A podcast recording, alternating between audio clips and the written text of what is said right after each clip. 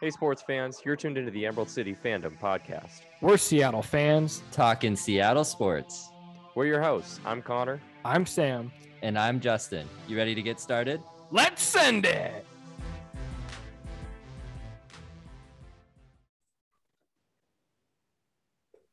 Welcome back to the pod, folks. This is episode 34, and it's game week. Whoo! God, that feels good. Yes. Say it, say it one more time, brother. It's game week. I love it. I'm so fired up, dude. And we couldn't be playing a, you know, more mediocre opponent to start the year in Montana, but I'm just fired up to have Husky football back. I know you are too, Sam. Hell yeah. Um, but uh yeah, game week, man. I'm gonna introduce my my co-host now a little bit more formally, Sam at ECF Dog. How are you tonight, sir? And what are you sipping on? I'm good at C Fred Run. um, we gotta we gotta shout out the Twitter handles, man. We do. I've been getting active. You gotta give me some follows. I'm still sitting at four. So if you're feeling generous and want some good husky content, it's true. You gotta hit your boy up. Trying to That's build right. that clout. Mm-hmm. Um for tonight's episode, I'm sipping on the classic, throwing it back to the OG Jack Daniels on a cube. How about you, good sir? Um, I am sipping on some uh, cold Blue Mountains Coors Light right now, uh, and then I'll switch over to some Bulleit Bourbon here in a little bit. Might I mention, failed to mention off the bat, it's just Sam and I tonight, just the OG crew. Um, we're talking dogs tonight. Uh, Justin had a prior engagement, but um, he will probably join us in a couple weeks. He's off to Greece, I think, later this week. Um, so he'll he'll join us in a couple weeks. Uh, and we'll probably have some Seahawks reactions and Dogs reaction stuff to the Michigan game. Um, so be excited for that in a couple weeks. But for now, it's just me and Sam. You'll have Sam and I next week too with the Seahawks uh, preview as well, and we'll have a post game review, obviously, with the Montana game after after Saturday. So uh, we'll try to I think we should probably, I guess, let our listeners know that we're going to try to break up some of these episodes a little bit more. Yeah. So um, we know that we can't have like the long form discussion. Sam and I can't shut up a lot of the time. Yeah. Um, and uh, Justin's his other podcast is a lot more concise, and he's he's better at keeping things concise and to the point. And um, we all kind of brainstormed and thought that it would be a good idea for us to break up our episodes a little bit so we'll still have just as much content to talk about, but the episodes are going to be broken up. So we'll like have like a dog heavy episode and then we'll have like a Hawks heavy episode probably throughout the football season. We'll sprinkle in some other stuff like Kraken, Sounders, Mariners, whatever is going on um, around those two uh, two episodes a week. But we're gonna basically have a dogs episode and then a Seahawks episode um, and we'll probably record those on the same night but then we'll release them in uh, over over the span of the week so yeah and hopefully that'll make finding the content that you're more interested in a, in a bit easier instead of having right. to fast forward through two hours of content waiting for the dog talk or right. if you're keyed in on the hawks it'll hopefully make it a little bit easier to pick and choose which ones you want to listen to obviously we hope that you listen to them all but hopefully it makes it a little bit easier for you to get the content that you want yeah, for sure. And that's the that's the general goal. And then also just making them a little bit shorter makes them a little bit less daunting, I think, for listeners to start listening to. So hopefully uh, those two coincide with kind of upping our podcast game. All right. Back to the dogs. Uh, general announcements first, I guess. I mean, the biggest one just released today, right? That was this morning. Yeah. they just released this. Uh, the dogs are going to debut some 19 some throwback uniforms in homage to the 1991 championship team. They will wear them at some point this season. We don't know what game. Um, to me, they look pretty clean. Sam, I know that you had some a few thoughts, a couple, a couple little you know yeah. snarky comments about a few things, uh, mainly the helmets, I think. But uh, yeah. I, I want I want you to explain yourself as far as like what you think could have been better. I guess on on on, on yeah. Jerseys. I guess to start off though, I, I think it's about time. I mean, the 30th anniversary of our national championship team, arguably yeah. one of the greatest college football teams of all time. That's a great argument that we can have for another day, but the 91 dogs are definitely in that discussion. Um, I guess off the top, I really like the jerseys. I, in fact, mm. I love the jerseys themselves. Uh, a little bit simpler. There's no gold piping. It's a bit of an older block font and really simple white numbers, white stripes on the shoulder pads. They look very similar on the upper part of the jersey to our current jerseys. Really, the only difference is you don't have a W at the crest of the neck. You don't have gold piping around the numbers. And then instead of the kind of shiny, subdued purple shoulders, kind of like metallic pur- yeah, purple almost. Yeah, they're they're white, which I actually really like. Yeah, almost like, a, they look crisper. Yeah, it's almost a combination of our current jerseys and our practice jerseys. Right. Which yep. I I really like. I honestly would love to see these be our regular tops that we wear. Sure. The the pants to me look great. Uh, they went back to like the darker, more yellow gold, none of that tan bullshit, mm-hmm. which I really like. I, w- I, I wish that they would go back to the piping down the side of the leg. Mm-hmm. I don't think that'll ever happen. I know we did that under Sarkisian for a year. Yep. And I think a lot of the players complained about it, like restricting movement, having that extra material down the side of their leg. I, I don't know. So yep. who knows? I would love to see that. But overall, I think the jerseys look really good. And quite honestly, it makes me feel pretty good about our current jerseys because those 91 jerseys are held at like such high regard, obviously because of the way that the season went. But that when you think of UW football, that's the jersey that you always see. And so it makes me feel good that our current jerseys honestly aren't that far off from what those mm-hmm. were. But getting into your question a little bit more directly, one of the things that they added to the throwback uniforms that we'll be wearing at some point this year is on the helmet the logo they put in the like 75 to 95 logo the with the panting dog on the helmet mm-hmm. which i get is a cool logo yeah but we never wore that on our helmet we didn't sure. wear that in 91 so it's like to me it kind of strays away from the concept of paying homage to what we wore that year. Mm-hmm. And as all Husky fans know, like, don't fuck with the helmet. Like, we tried the purple helmet thing. Nobody wants to see those again. There's yep. something very traditional and honorable about just the gold and the purple block W on the side of the helmet that everybody loves. And I think if we did that and got rid of the panting dog on the helmet, I think these would be perfection. Yeah, I mean, I tend to agree. Um, yeah, like you said, just that that helmet has always just been so so pristine like right like i mean it's it's and it's meant something too kind of having that purple w on the right. gold helmet um because they don't practice right with with a w on their helmet no so it's kind of like a game day tradition type thing um, that obviously the coaches kind of hype up and and the program uh, hypes up that tradition as well. So I like the logo. Obviously, I think yes, I think you too. agree with that. I yeah. like the logo a lot, um, and I think they were probably just trying to make make it different a little bit more and stand out in some kind of way yeah. a little bit more because well because i mean the jerseys themselves I, I think i texted this to you earlier they don't look that much different than than the ones that we wear now like you do have a little bit more of a deeper yellow in the pants like you said um, there's little kind of differences in the tops like you said with the i mean I, I i honestly think that those might be our tops now. Like i don't i don't know why they would honestly go like the white looks way better than the purple yeah. to me yeah. um on on the on the sleeves. Um and yeah the pants are just uh, they're just a little bit different but they aren't a lot different.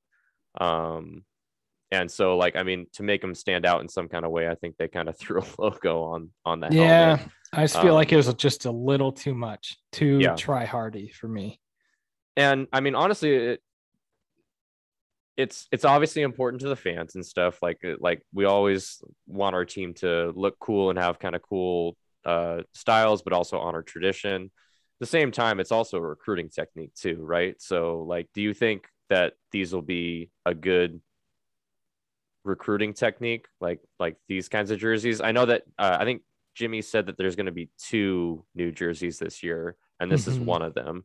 Um, I don't know when the next one's coming out. I don't know what it's going to be, um, but obviously they're they're used as a recruiting tool. We see our, you know, Oregon uses it to another level, and I would never want to be that. Right. But um, there's no doubt that kids coming out of high school want to look cool on game days in a cool looking jersey. So um, I think this accomplishes that. I don't know if you think that as well. Um, I don't know if they had that in mind or if you think that they had that yeah. when they made this jersey too. Maybe that has to do with the logo as well. Um, that's kind of the point that I was getting to is maybe like having it stand out kind of that way with that cool old fashioned logo that, um, you know, every Husky fan that's been a Husky fan since the 80s, 90s knows that logo and you got these like old 91 sweatshirts with that logo like right on on the front and stuff like i grew up with that logo and um, so it means a lot to me but i understand not having it on the helmet it is like it's it's on the pant leg too i don't know if you saw that like, yeah on, which like, i don't hip. i don't mind that even though um, that wasn't on the 91 jerseys either but i don't mind it right. in that location it's just the helmet is sacred yeah in my opinion I get it. and i'm a it. traditionalist when it comes to husky football but yeah, I get it. I think that I mean, there's no way that they can like change their just normal logo. So I think they wanted to try to incorporate that logo into the jersey somehow. And obviously the the big the easiest way to do that is on the helmet. I don't know how like they could have done something on the shoulder pads maybe or something, but it could have looked really tacky. Too. Yeah. So I don't know. Yeah. Just I mean to, to answer your question too about the recruiting thing, that's definitely a part of it obviously to your point we don't want to be like our little brothers down south at oregon. But i actually i retweeted someone earlier today that said something really funny. Speaking of oregon where you know we have these new throwback jerseys that we're all hyped up about. As we mentioned we don't know which game we're going to use them for yet. But someone out on twitter was like hey we should make you know an agreement with oregon for the UW Oregon game, let's both wear our national championship throwback uniforms. Bada bing, bada boom. that O on the, the Oregon o, helmet yep. stands for something. Zero national championships. yeah. Sucks um, to suck. Yeah, we'd be playing ghosts out there. It probably wouldn't probably be a smackdown. You know, we just scrimmage, I guess. I don't know. Yeah. I thought, um, I thought it was funny. It was a good it was chuckle. Pretty, it's pretty great. Yeah, it's pretty great. Yeah, and honestly, that that's probably the game that people I are circling so. for them to wear that um those jerseys. So November sixth, I think that is the date um, of that um, game. Yeah, I'm not sure off the top of my head. Um, the... But I imagine I I kind of have to believe that that's going to be the game. I'm sure they'll do a big celebration and bring back a lot of the members of that 1991 team. Do a huge yeah. hype up the crowd thing, bring them out before the game. Mm-hmm. I think that would be that would be the game that I would circle as a fan. Like that's the game I want to see it happen. Yeah, and that is November sixth. I'm I'm seeing it here. So third third to or sorry fourth to last game of the season. It's going to be a big one. It will be. It will be. Could be for the North. So, but we do have an opponent on Saturday, and it's not Oregon. So we should probably talk about them a little bit. Yeah. Uh, unless you had any other general announcements no, to I'm go good over. To go. I think, I think I think I think we've we've uh, cut off cut the meat off the bone for the, the uniform talk. All right. Uh, UW pl- plays Montana, and they uh, this is a team that we have played over the years. Uh, their first matchup was in 1920, um, and I don't know if we. I think we lost the first matchup against Montana, and then we obviously haven't won or haven't lost since then. Uh, UW leads the series 17 1, uh, 17 wins, one loss, one tie. Um, and I think the tie was in like 1926 or something like that, because that'd be ridiculous if they did that now. Um, so obviously a, a, series that predictably UW has dominated, and Montana. Uh, I, I guess I don't. There was no such thing as like FCS, FBS back then. Right. Back in like the early 20s, like until honestly kind of modern day like probably BCS football, I guess is probably when that came about, is my guess. Yeah, I don't know the history on that, but I'm sure back in the day it was just play whoever's around around town. Yeah. you guys want to play? All right, cool. Let's play. Um, So anyway, uh, a, a storied history between these two teams, meaning that they've just they've obviously played for they played 19 games over a, a span of basically 100 years. So, um, I mean, I there's not much to this history. yeah, just because uh, of the domination by UW, though. Um, I don't know if you have anything else to say about just the series history in general. Usually, I think this segment we're going to talk a little bit more um, and at length, especially when it comes to like Pac 12 opponents or conference opponents in general even that Michigan game will have a lot more to say just because it's more storied history between to, between the two sides, but this one's pretty one-sided. So yeah, it's pretty one-sided. The only additional color I'll add to it is although Montana is a lower tier school in the FCS category, they've been a dominant program at that level. They've won national championships, particularly under their current head coach Bobby Hauck. He was there in the mid to early 2000s and had quite a run with them. And then he left to go to UNLV and now he's back, kind of in a hopes to resurrect the program back to the glory days of competing for the championships. Um, so and they're they're ranked as a top 10 FCS yep. school now, I think too. So yeah, and so Montana is a really good FCS school, but again, there's just there's a massive disparity of talent between the two teams. And I think that's why you've seen the series go the way that it has. But Montana's not a pushover team by any means. Like we should for sure win the game. Mm-hmm. But for the level of competition that they play, they are cream of the crop for sure. Yeah, they're not Portland State. They're closer to an Eastern um, yeah. as far as like talent level. So they're going to make some plays against against UW on on Saturday, and you'll probably be tearing your head out a few times is is my guess but or hair out. I should did i say head or hair? I don't know. I caught myself. I don't know if i said i obviously meant hair. I have none left so um but you'll well, be tearing yeah, your hair i'm working out. on it. I don't have much left either. Hey you and me both brother. It, just shave it and it's low maintenance. I that's that's all i can ask for at this point. Um but anyway uh yeah. I mean montana's going to make some plays on saturday and uh UW obviously should should win the game handily. Um, just again, talent level and and size size difference too. But um, Montana is definitely not not a pushover team like Sam said. We do have a depth chart, and we should talk through that. And that's probably where we're going to spend most of the episode. Is kind of my guess is is on this depth chart. Yep. Um, which was released on Monday. Um, and there are, are predictably, as always, a few surprises. Um, I I think the surprises are honestly pretty good, Sam. Um, I know that you had a couple of complaints as well on on the depth chart, and uh, again, it's it's a it's a depth chart for your first game, and we hear a lot of people talk about that a depth chart and who is listed as the starter doesn't always mean who's going to play the most or who has the most snaps. So keep that in mind. Like you kind of take these with a grain of salt a little bit, just because a lot of players, especially on Saturday, are going to rotate in. Um, just it being a, an FCS school, if we're up a few scores, you're likely going to see some backups play even more. But a lot of these guys are going to factor in even some of the backups like throughout the entire season. There's going to be a lot of rotation and a lot of depth at a lot of these position groups. So, uh, what were like a few of the things that stood out to you the most, though, whenever you first looked at the depth chart?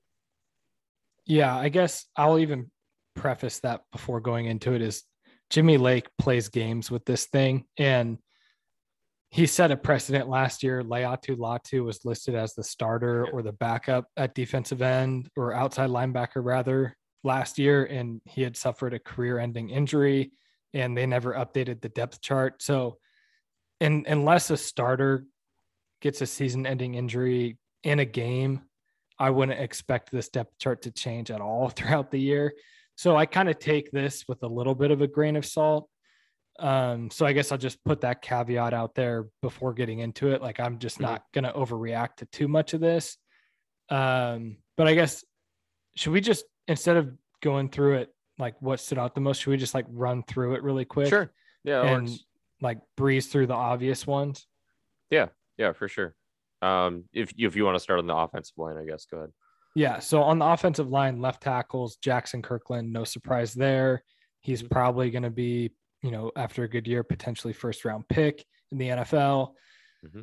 And then I'll skip left guard right now because that's one that we'll want to talk about. Center Luke Wattenberg, like sixth year senior, he's holding it down. Henry Bainivalu, returning starter at right guard, and returning starter Victor Curne at right tackle. Left guard, we've talked about it throughout spring ball and fall ball, has been the one position on what could be a top 10, top five offensive line unit in the country. It's been the one position along the line that has had some churn. MJ Ale, Ulumoo Ale was the incumbent coming in as the starter from last year. Two up and comers, Julius Buelow and Nate Kalepo, both redshirt freshmen, have put their names in the mix. And for the Montana game, it seems like all indications based on this depth chart and what we've been hearing is that Julius Buelow has secured that starting position. So that's going to be your one new face along the offensive line. And I guess what are your thoughts on that, Connor? I mean, from from the way that the reporters were talking about him in camp, he was clearly kind of distancing himself from the other two. It sounded like, especially with the way that they were um, splitting the reps. Like he was getting a lot of run with the ones towards the end of camp. So indications, at least like from what I read, this isn't that surprising to me. Um, I will just say that it, I mean, it, Ulumoo Ale is a massive human being. And we talked about him a lot last year about being an absolute road grader. Yeah. Um, I think we've also talked about him not being a good pass protector at all. Correct. And I think that's the main reason why this this competition opened. Um, and Julius Buelow, I don't know what he is as a pass protector, but it does seem like he's a little bit more athletic and lighter on his feet. He's six eight, which is honestly super duper tall for a, guard. Yeah. Um, I think people are honestly wondering if he might switch over to left tackle uh, next year once Jaxson Kirkland is gone. Um, I think that's that's a possibility, but we'll see how he performs. Obviously, a left guard this year. Um, I, I, mean, a high recruited kid though out of Hawaii, and I, it's nice to see you know one of these four star recruits kind of kind of showing out in and developing in the way that we would like some of these guys to. So I'm excited for him. I I can't. I mean, I obviously have never seen him play. I guess maybe he played a handful of snaps last year. Maybe. I think he was in like the special teams blocking units for like field goals. Okay, yeah. So I mean, I, we we obviously haven't seen extensive play from him at all, if if he has even gotten yeah. snap counts on offense. So, um, a, a, big mystery to me. But from all indications on in practice, he's been good. I didn't. I don't even remember him like from the spring game or anything like that. So yeah. I can't speak to him at all, really. Um, the one the one thing that I do want to bring up though is that it sounded like uh, Ale had sw- had shifted to right guard and had been backing backing up by Navalu towards the end of camp, mm-hmm. and that it was Nate Kalepo and Julius Buelow that were kind of duking it out for that left guard spot. But now on the depth chart, it lists Ale as the backup left guard and Kalepo as the backup right guard. So, I mean, maybe they were just trying stuff out towards the end of camp, yeah, and seeing kind of how each player played in each position and decided that still Ale was better on the left side. And because uh, I think Kalepo was on the right side last year, wasn't he? Or going into the year? Or I'm has not he always sure. been on left? I think they've kind of with the younger guys play all over and practice yeah. and and I'm I'm not sure he was in the two deeps last year. Maybe he was.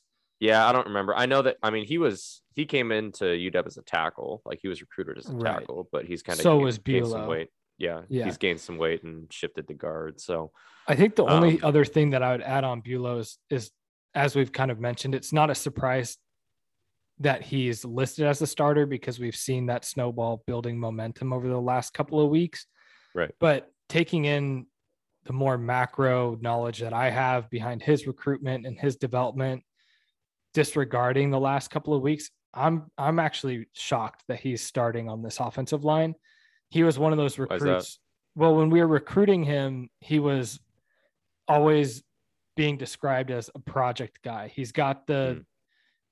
You know, tangibles in terms of his height, weight, flexibility, light feet, light on his feet, athletic.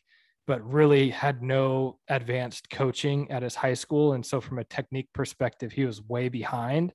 Mm-hmm. And, you know, he's, he really, in my mind, coming into UW was someone that you would project to, you know, continue to reshape his body. He also looked pretty soft and not, you know, didn't have a ton of lower body strength. And so it just felt like he was going to be on that two year track of being a backup, get in strength and conditioning, learn the technique, and then maybe in your third, fourth, fifth year in the program, really solidify yourself as a contributor. And so seeing him in the starting lineup as a redshirt freshman is really impressive and quite shocking to me that he's developed that quickly because the guys he was competing with were legit. I mean, th- both of them would be starting at majority of the Pac 12 schools. I mean, mm-hmm. Ale to your point, he struggled in some pass protection last year, but he was, for all intents and purposes, a pretty damn good guard. And Buelow beat him out. Kalepo came in, you know, much more ready to play, quote unquote, sure. than Buelow was talked up to be. And so the fact that he's competed and beat both of those guys out, you can only be excited that maybe Julius Buelow is reaching that high ceiling potential that we recruited him for in a lot quicker fashion than we originally anticipated. So again, not surprised based on what we've been hearing the last couple of weeks, but taking everything into consideration, sure. I think it's a little bit shocking, but in a very positive light for sure.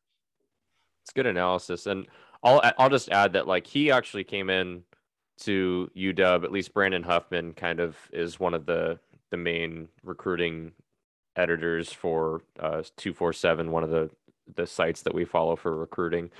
And uh, he said this about Buelow when he was coming to UW possesses an optimal frame with good length and size, needs to develop as a run blocker, but is a stellar pass blocker. So he came in yeah. as a pass blocker. And obviously, we're a run first, run heavy team. So he, he I mean, he must be developing yeah. really well as a run blocker and must be pretty assignment sound. Um, and obviously, his athleticism is is of note, and I think that that is is one of the main reasons why he ended up winning that job. So, yeah, congrats to him, and yeah, I'm excited to see see what he's all about, and um, hopefully, hopefully they made the right decision. I I trust Scott Huff and, and yeah. obviously Jimmy Lake to make the right decision on on the line. So it's going to be a good line. Closing out our analysis here for the first week of the offensive line, I think the other thing to really call out I don't know since I've been really closely following Husky football, which in my almost 30 years of life has been probably 20 to 23 years of it. Yeah.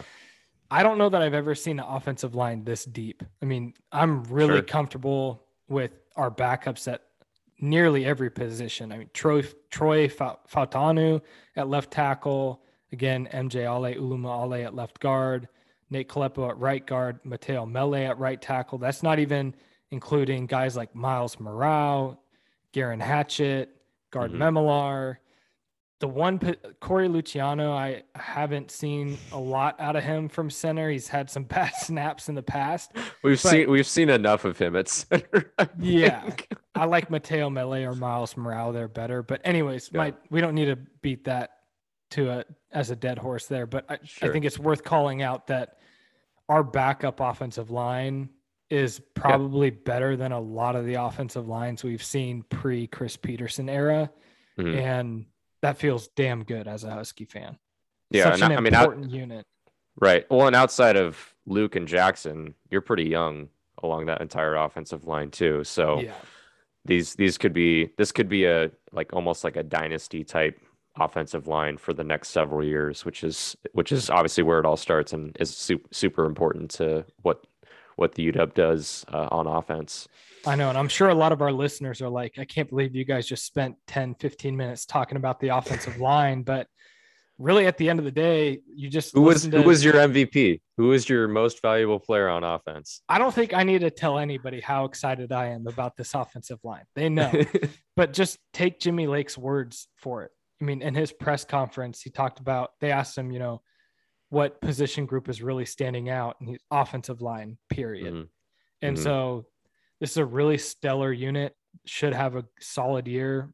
creating holes for the running backs. More importantly, keeping Dylan Morris upright and comfortable. Give him a clean pocket.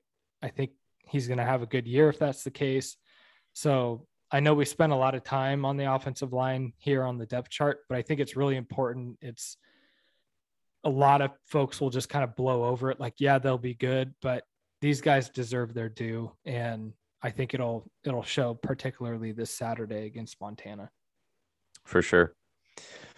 All right, not a lot of, uh, probably not as much to talk about at the tight end position is is my guess. We got an yeah. All American or at least a preseason All American in Cade Otton. Yeah. Um, you know, he's he's I've heard he's pretty good. He's real good. um, so he's obviously starting at the at the main tight end position at the H back kind of tight end slash fullback position. It's mostly going to be Jack Westover, I think, but Devin Culp has developed into I think a pretty pretty good player, and he looked really good in the spring. Whenever I saw him, he made some yep. a couple really good catches, and he's a good blocker downfield as well. So for sure, he's going to be in the rotation. I think those are going to be the main three that you see kind of rotate at tight end with kind of Mark Redmond and Quinton Moore sprinkled in in in certain scenarios and formations. You probably will see all five of those guys a lot though in this Montana game, is my guess. Yeah, we like a lot of two, ends. a lot of a lot of two tight end sets. I think in this Montana game, I think we're going to use our size. Yeah, for sure.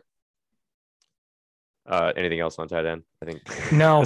it's a really solid unit, kind of an extension of the offensive line. You're going to get the same theme there. Really solid right. run blockers, couple of intriguing pass catchers there as well, but they'll be heavily utilized in the offense as they have been since Petersen arrived. No doubt. Quarterback again, probably a pretty pretty short conversation here, but Dylan Morris obviously is the dude. Um, the one note here, I guess, that we will have though, that the most notable thing is is the backup uh, situation. Um, so it's Demo's season, but Patrick O'Brien was was apparently giving him a run for his money in the springtime. Yeah, I called as, bullshit on that. Okay, well, this is what, what was being reported to us, at least. I was at saying. I was at a lot of practices in person. My eyes don't lie. Oh, I mean, seen when it. I, when I saw when I looked at the spring game, I was like, I don't know what the hell these reporters are talking about. O'Brien doesn't look good. Um, he had like one good throw, I think, throughout the yeah. entire spring game. Sam Huard a lot had a lot more. And that was obviously towards the end of spring or basically yeah. the end of spring. And in fall, apparently Sam Huard has started to develop a little bit and you um, bet has definitely put his name in the in the hat uh, when it comes to the backup quarterback uh, position. So right now it's it's Patrick O'Brien or Sam Huard um, as at, listed as the backup to Dylan Morris. So we'll see. I mean, obviously this first game, we anticipate that Dylan isn't going to play the full game. So it'll be really interesting to see, I think, in this first first matchup. I mean, one of the few matchups that we're going to see a backup quarterback probably play significant snaps, mm-hmm. at least hopefully. Um, who is that? Who gets who gets the first call there? And... I think it's going to be Sam Huard, and I, I'm not sure. I know Patrick O'Brien had some injuries creep up, and I think it was. Mm-hmm hand, elbow, that, shoulder yeah. related. So yeah, I think didn't help. That's going to factor in. If he's healthy, I think you'll see Patrick O'Brien play mm-hmm. before mm-hmm. Sam Huard. If he's not all the way back, I don't think that it'll be worth rushing him. Right. And they'll give Sam the go ahead. Um, but yeah, it'll be interesting to see. I mean, injuries are held tight to the the vest there, so not yeah. really sure how he's progressed in his rehab, but and even Hopefully, if he's suited up, he still could be he still could have a knock like that. Right. It's going to be hard to tell, I think, if he's actually healthy, unless he actually plays, obviously. So yeah. So either way, it's going to be really exciting. Sam Huard's likely going to play at some point. Again, Montana's not a Pac-12 team, not a a D1 team, but Montana is a hell of a lot better than any competition Sam Huard ever saw at the high school level.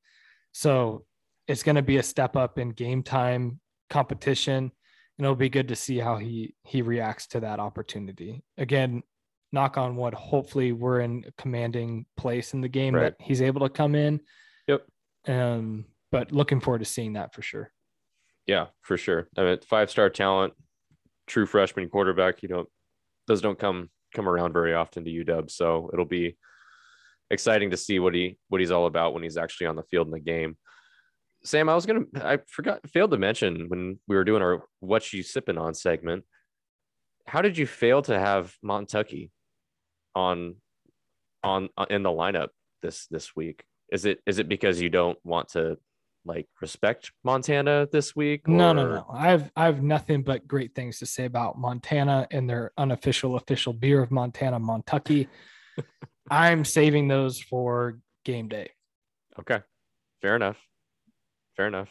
Yeah. I just was I was curious because I was like, I mean, Montucky Cold Snacks would be perfect for Montana game week, which I guess you're just saving them for for the actual game. So yeah. that makes sense. Yeah. All right, fair enough. Tall boys. Oh yeah, of course. Yeah. Attaboy. Attaboy. All right, we do have a little bit more of a discussion, I think, when it comes to tailback, running back, whatever you want to call it. Yeah. Um, obviously, I if for you longtime listeners, and you listened to one of our first episodes last year when the depth chart came out against the against the Cal Bears, which we ended up not playing that game. But when our first depth chart was released in 2020, I think this was the position group that we paid the most, or like probably spent the most time discussing. We were, and pissed. it was, and it, yeah, it was in a bad way. Uh, this is, I think, Sam, I, I, I think, if I'm quoting you correctly, you said uh, you should wad this up and use it as toilet paper and then clog clog your toilet with it and then plunger it and then make sure that it it goes bye bye forever.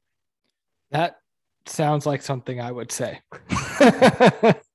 I think I added the, the, last part on a little bit, but you did say I think you watered up and then use it as toilet paper because yeah, a piece of garbage. No, not to get too crazy, but I'm a little bit more a fan of the folding technique than the wad. But that's for another. That's so for am another I. podcast. So am I. So am I. So am I. That that's fair. That's fair.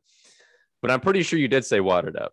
I might have. That's how much disrespect I have. Well, because I, like, yeah, why would you, if you have disrespect for a depth chart, why would you fold it nicely before that's you're about to wipe your ass with it? I guess, but whatever. Um. Anyway, it looks a lot better this year. yeah, this is what I expected to see last year. Right. We've got Richard Newton or Cameron Davis listed as your starters, and then mm-hmm. Kamari Pleasant or Sean McGrew listed as your backups. This is what we hoped to see last year. Last year it was inverse, it was exactly yep. the opposite.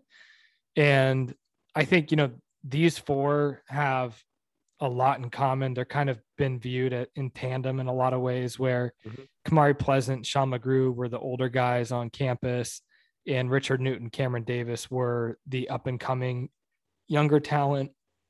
And I'm happy to see that the the younger and more upside talents are are getting the nod going into this year.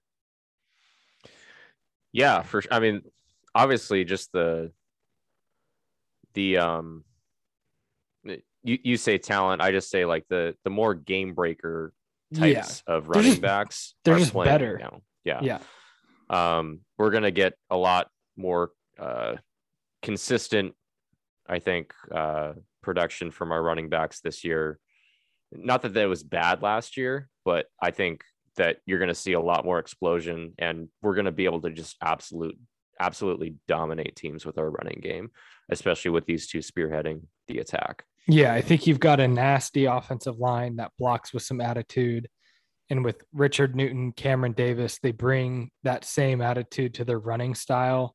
Mm-hmm. So I think those two will mesh really well with one another. The one name that I'll I'll call out, obviously I've been a big fan of that hasn't debuted on the depth chart is redshirt freshman Jay'Veon Sunday.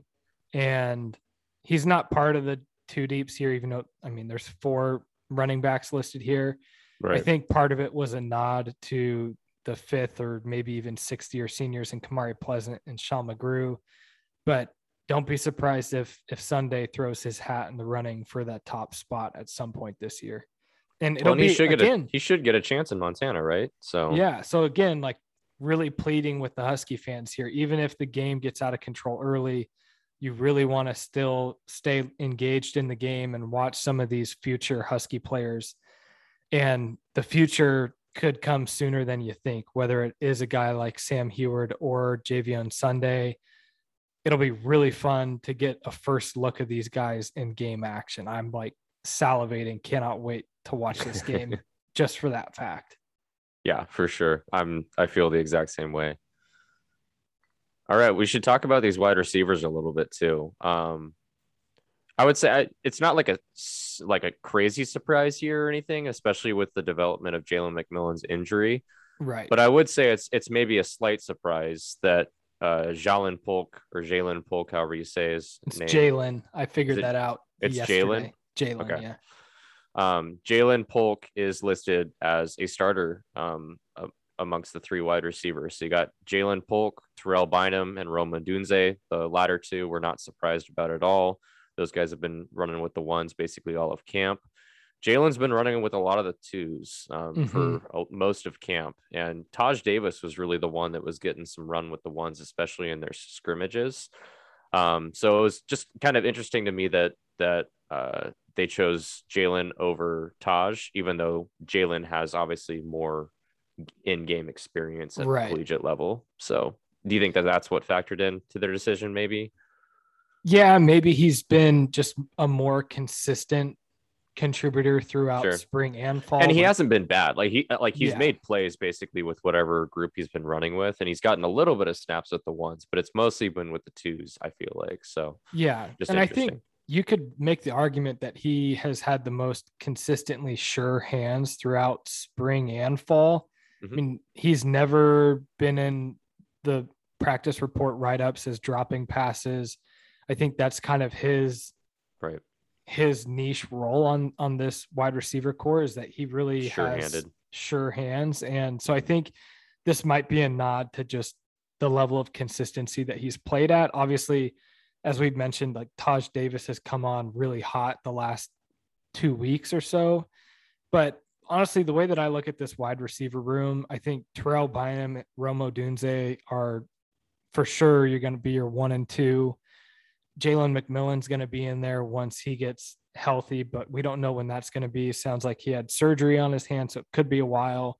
Mm-hmm. And then outside of that, I think it's going to be nobody nobody has seemed to really separate themselves through practice in any major way. And I think in some ways they had to put a blindfold on and throw a dart at a dartboard and pick a third starter. And it was sure. Jalen Polk. And I think you're going to see a lot of guys rotating in. Giles yep. Jackson, the transfer from Michigan, is going to get some playing time. Taj Davis is, as we've mentioned. don't forget about Sawyer Racanelli. He's mm-hmm. another sure handed, big body, almost looks like a tight end out there at times. So, uh, again, the same theme with this Montana game. It'll be really exciting to watch which wide receivers make plays and step up when we need them to. And I think that can be a, a big indicator moving forward into the season in terms of who our top guys are at the position. Cause I don't think that it's really been decided. Oh, for sure. Yeah. Especially that third, third wide receiver. Like, I mean, I guess yeah. that's mostly what you're talking about, but um, the wide receiver room in general, I think, is fairly open outside of Terrell Bynum. Um, Rome, Rome, like I think, has somewhat solidified himself in that spot, but he's still a very unproven player. Yeah, um, he, he's definitely probably got the most talent out of everyone else in the room, but yeah, he's he's still relatively unproven. If he starts dropping passes, like they're gonna, he'll have a pretty quick leash, I think, and they'll rotate someone else in there. Yeah, I think the way that I look at it is Terrell Bynum and Rome Odunze have secured playing time. Sure. I can look at any of those names that I just mentioned, and I wouldn't be surprised if any of them ended up being our number one receiver statistically at the end of the year.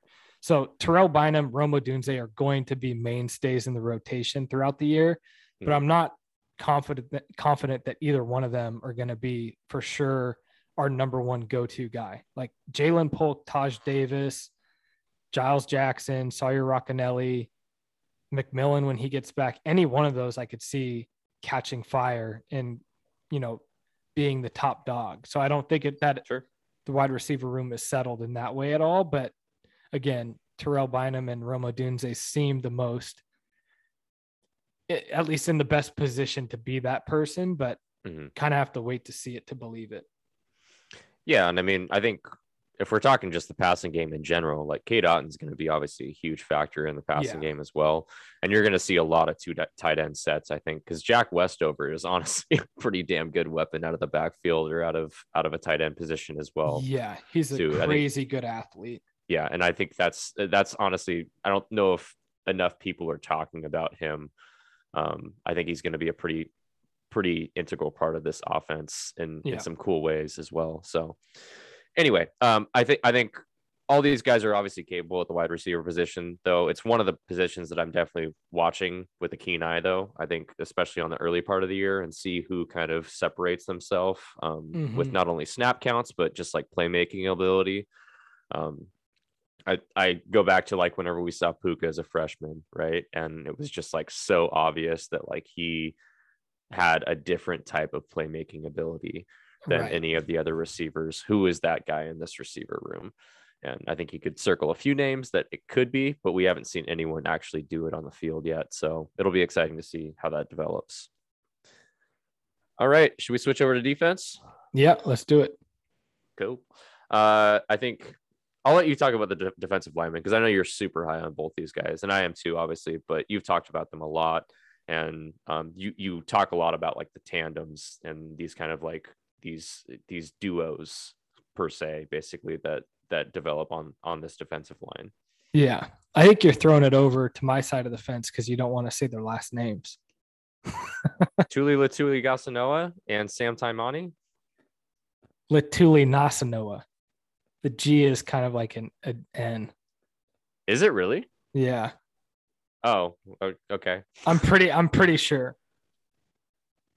Tuli that that sounds good. That sounds better. But yeah, your two interior defensive linemen are going to be Tuli Latuli Nasanoa, Sam Taimani, and this is their year to shine. I mean, we've seen really stout defensive linemen move on from UW into the NFL. Greg Gaines, Vita Vea, Elijah Qualls, Levi Onwuzurike. The list goes on. And it's really these guys' team. It's their defense. It's their time to shine. Mm-hmm. Sam Taimani played really well at times last year, and then at some points he he broke down a little bit. I more than anything write that up to him being really the only stalwart on that defense, and he garnered a lot of attention because Tuli was out with injury for the first two games of the season. He wasn't even at 100% the final two games that he played. So having those two guys playing in tandem next to each other at full strength, I think is going to be a formidable duo in terms of particularly stuffing the run. But Tuli is sneaky athletic, and I think he's going to collapse the pocket up the middle on passing downs as well. So I'm looking forward to what the two of them can do. And then Connor, like you mentioned, we really run or our defensive strategy, we build these tandems, these duos to hockey shift in and out. And then in the class behind those two, we brought in some highly regarded recruits, Fa'atui Tuitele and Jacob Bandes. Noah Ngalu was also part of that mm-hmm. class. And you're going to see Fa'atui Tuitele and Jacob Bandes really secure those backup spots. And then also, as we've mentioned, with Bob Gregory taking over the helm as defensive coordinator, we're going to be less stubborn to move to a three down lineman front. And so when that's the case, you're going to see Tuli, Sam Taimani. He actually also, his nickname is Taki. So it's Tuli and Taki are your starters. Mm-hmm. And then if they bring in a third lineman, I think right now you're going to see Tuitele, but I, I wouldn't be surprised if Jacob Bandes puts his name in there eventually. But long way of saying it is we're super deep because then you could take those duos another class beyond that. You yep. have the true freshman Voi Tunuufi and uh, Kuao Peihopa, mm-hmm. and it's the future is bright at this position when you're able to recruit two of the top defensive linemen in the West region out of high school every year.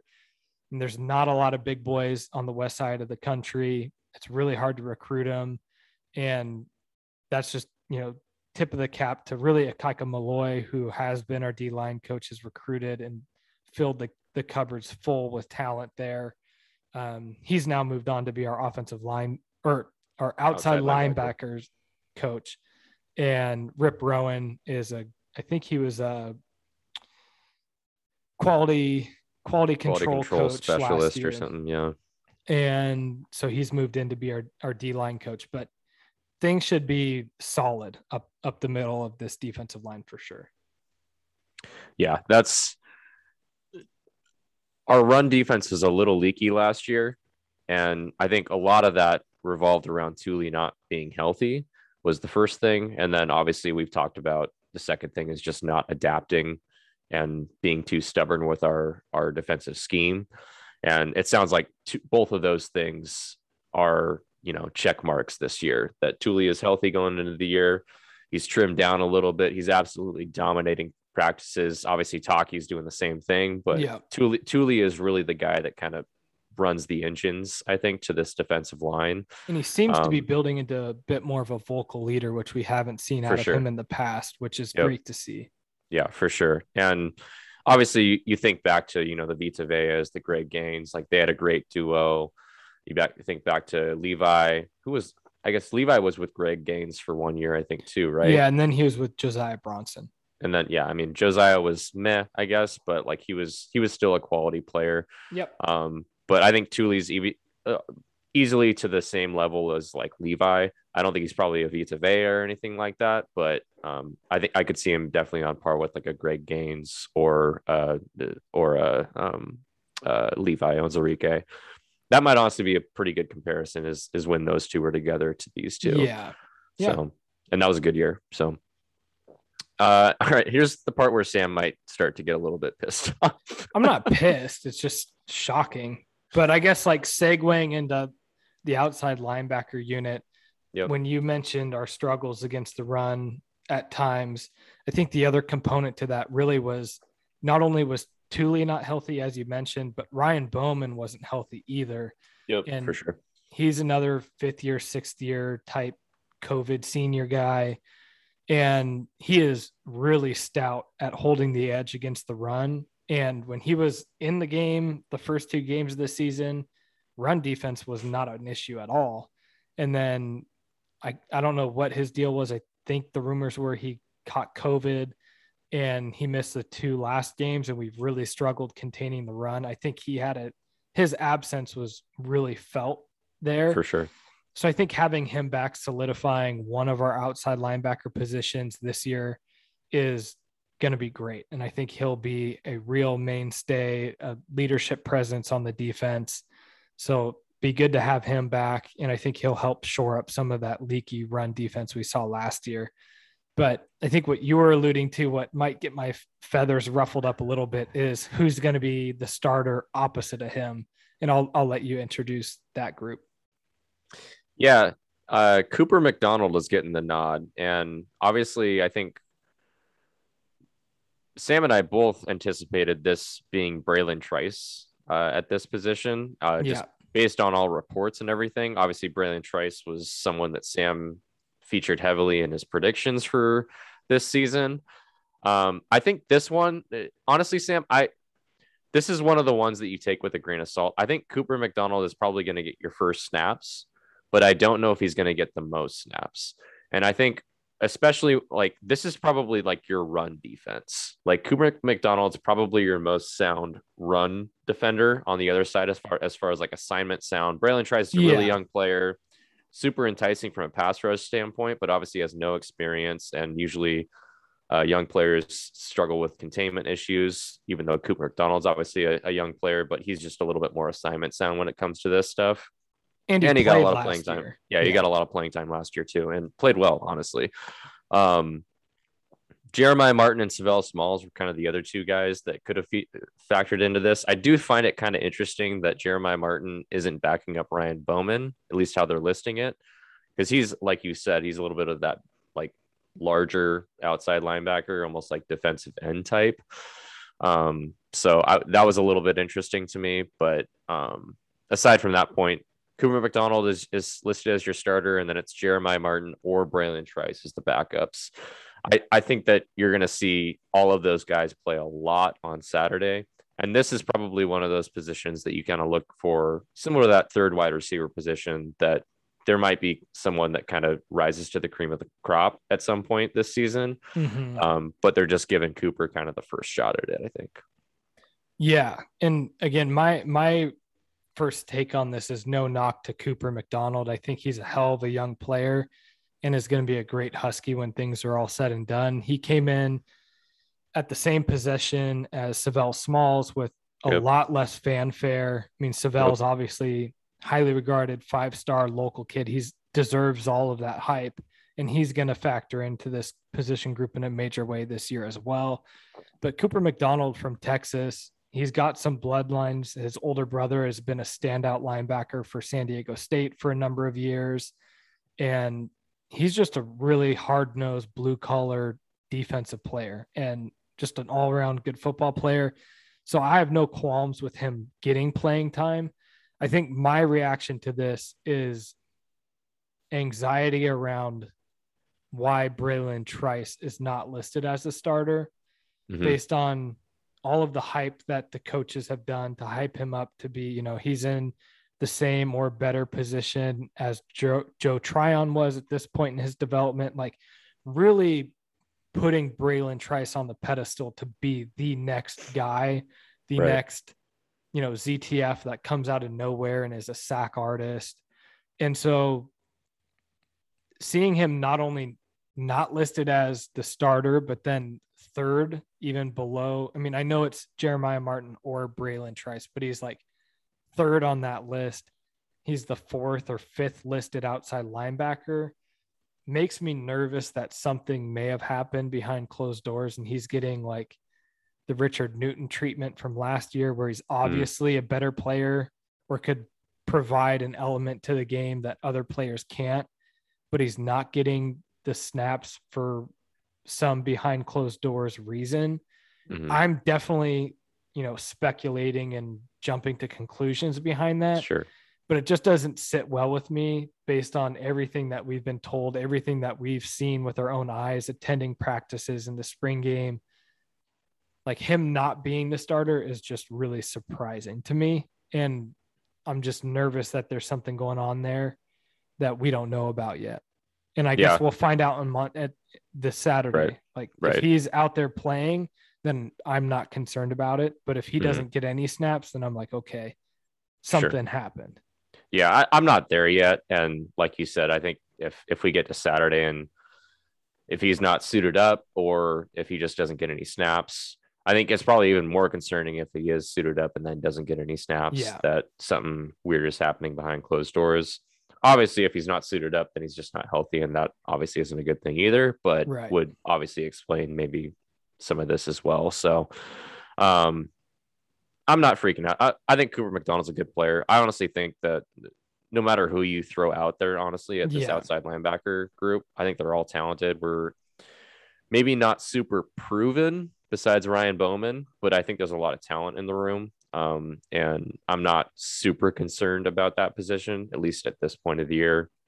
We'll know a lot more once we have some game film to study. So, yeah. And before moving off the position, we got to talk about some cryptic tweets. Yeah. Yeah. Why don't you go and uh, go into that a little bit? So, your boy ZTF sent out another cryptic tweet today. What did he say? He was like, it's almost here. Uh, so close. It it's so close it hurts or something like that. I yeah. think. So that's the other name. I mean, I think once ZTF is healthy, we're six players deep at at these two positions. Right. That's a damn good place to be for a football team. No doubt. And yeah, with all the cryptic t- tweets that ZTF keeps spilling out there, I mean, it's hard to not think that he's going to be back sooner rather than later. And what that means timeline wise, I have no idea, but it certainly seems ahead of schedule, ahead of that November date that they had kind of put out there as the earliest he's, date that he could be out there. Like I think he's out there Pac 12 play. Like I, I'm honestly kind of predicting him to start that Cal game now. It feels like he should be playing in that Cal game based on the vibes that we're picking up on. Right. Um, I, I honestly like if he's if he's not going to play at Michigan, don't play him against Arkansas State. Like just yes. wait until the Cal game at that point. So that's kind of my thinking uh, behind that. Is I doubt he's cleared to play for the Michigan game, but could be cleared to play for maybe that Cal game. The other the other game that I've circled is maybe after the bye week that UCLA game at home. I think that would be a natural place for him yeah. to fit in as well. Um, just given that extra week of rest and obviously kind of get back into game shape. Obviously, he's doing that now, but um, be a little bit more involved in the game plan for a couple weeks going into that that UCLA game is is the other prediction that I have if he's not suiting up for that Cal game. I I think November's off the table at this point, though. I would expect, yeah. I would be surprised if he's not playing in October at this point. So, yeah, I totally agree. All right, uh, not much to talk about. I don't think at inside linebacker, it's the two two guys that we've predicted the whole time we're going to start. Um, at least, I mean, from practice reports, at least, and yeah, obviously, uh, Eddie Ulofoshio is one of the best, if not the best, middle linebacker in the country coming back. Um, God, I'm gonna miss that guy so much whenever he leaves. I'm gonna enjoy watching him so much this year, but I already know I'm gonna miss him so much. Yeah, he's um, a solid just, player. Well, just because it, it, gets kind of scary behind him, honestly. Um, Jackson Sirmon is the other guy here, and we have had our fair share of complaints about Jackson Sirmon, but all reports are that he's had a really good offseason. He looked really good in my eyes in the spring game whenever yep. I watched him there. Um, he looks more explosive. He looks faster to the ball. He looks more instinctive. Um, he was more physical. So those are all the things that we've been asking Jackson Sirmon to accomplish. So hopefully that actually comes to fruition in a game. But um, all indications are that he has he has put in the work this offseason to improve, and it it sounds like it's paying off. I guess the biggest notes at inside linebacker would probably be with the backups. Yeah. Um, and I know that you're really high on like someone like Alphonzo Tuputala, who has a big injury right now. Yeah. We don't know if he's out for the year. It, I guess it hasn't been indicated that he's out for the year, but he's for sure out an extended period of time at this point. Yeah, he suffered an injury towards the end of spring. He was in a boot and on a cart. So read into that what you want. But mm-hmm. to me, it looked awfully similar when he was scooter buddies with ZTF. So right. I have no idea, but Achilles is kind of where I'm leaning on that one. Sure. Which is too bad because I thought he was going to be the next guy up at this position, but we likely won't be seeing too much of him in the 2021 2022 season. Yeah. Um, but the guys that you will see, MJ Tafisi, um, which is kind of like a, a, a new old name or old yep. new name, however you want to call it. Um, didn't play a lot last year, but played quite a bit as a true freshman um, before he suffered an injury and actually was he started a couple games too didn't he? His true freshman year i think. Yeah um, so he came into the same class alongside jackson sirmon and those two were really battling for that spot alongside eddie mm-hmm. Ulofoshio mj tafisi well, it was mind, eddie later though wasn't it? Because it was um wellington wellington was starting starting and yeah. then it was yeah jackson sirmon slash uh, MJ Tafisi, I think. At the yeah, and so Tafisi ended up getting a pretty nasty stinger, like mm-hmm. pretty significant injury that he's been rehabbing on for quite a while, and it sounds like on all the reports that we've seen that he is past that and he's starting to build up on his old form, and mm-hmm. I think he, he's an intriguing player. I mean, he hits like a Mack truck. Yeah. Which yeah. I like. It, oh yeah. How do you not like that? Um, yeah, uh, he, I mean, he had some really physical plays even as a true freshman too. He had he had really good size for a true freshman, and it, it was a bummer when he went down because I think our linebacker play honestly suffered quite a bit. Obviously, Eddie ended up coming out of that situation, so it was kind of a, a blessing in disguise, I guess. But MJ was a, a quality player as well, so he's a name to watch. Uh, and then at the other position, uh, backing up Eddie, you got uh, Daniel Heimuli, who we've mentioned has some kind of knock right now. We're not sure how long he's going to be out.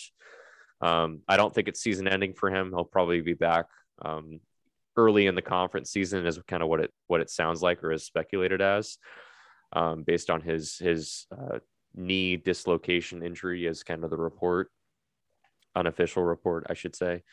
But the other guy to watch here is is Carson. Is it Briner? Is that how you say it? Or Bruner? It's Bruner's. He's Mark Bruner's son, the tight end from the early 90s. Gotcha. Yeah, yeah, yeah. That's right. Um, and he was a freshman last year and is a freshman obviously again this year because of COVID. I think he was he's a walk on though. Is that correct? No, Bruner got a scholarship late in the process. Oh, he You're was. Thinking, he's the guy. He's the guy that moved from outside to inside. I'm thinking. Yeah, yeah I'm thinking Drew, of um, Drew Fowler from Bellevue. Yeah. Well, Drew Fowler, and then there's the other guy too that played. Ben Hines. yeah, Ben Hines.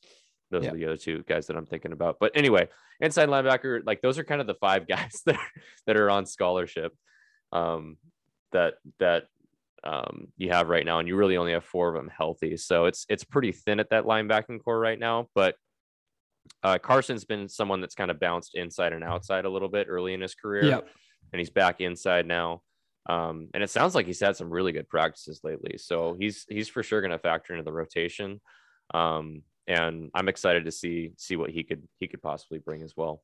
Yeah, it, I'm excited to see what he can do. He's obviously, like I mentioned, football's in his blood. UW football, even more so, is in his blood.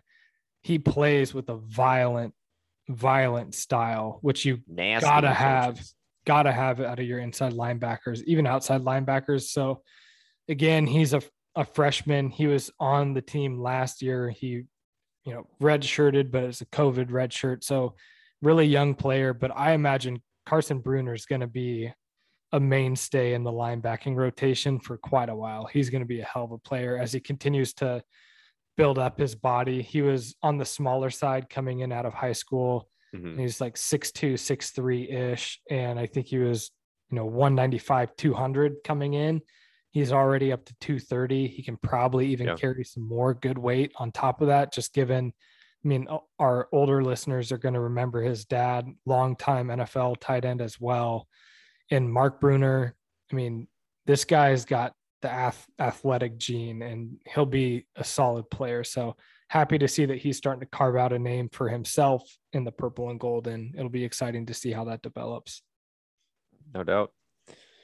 All right. The, as we shift to the secondary, this is a little bit different than they've listed the secondary in the past. And obviously, I, am really excited about how they listed this, honestly. But um, I know that uh, it there is some pause here just because it's a little bit confusing. They just are listing five defensive backs. They're not even listing yeah cornerbacks and safeties, or they usually listed defensive back and safeties. I think is how they've listed it in the past.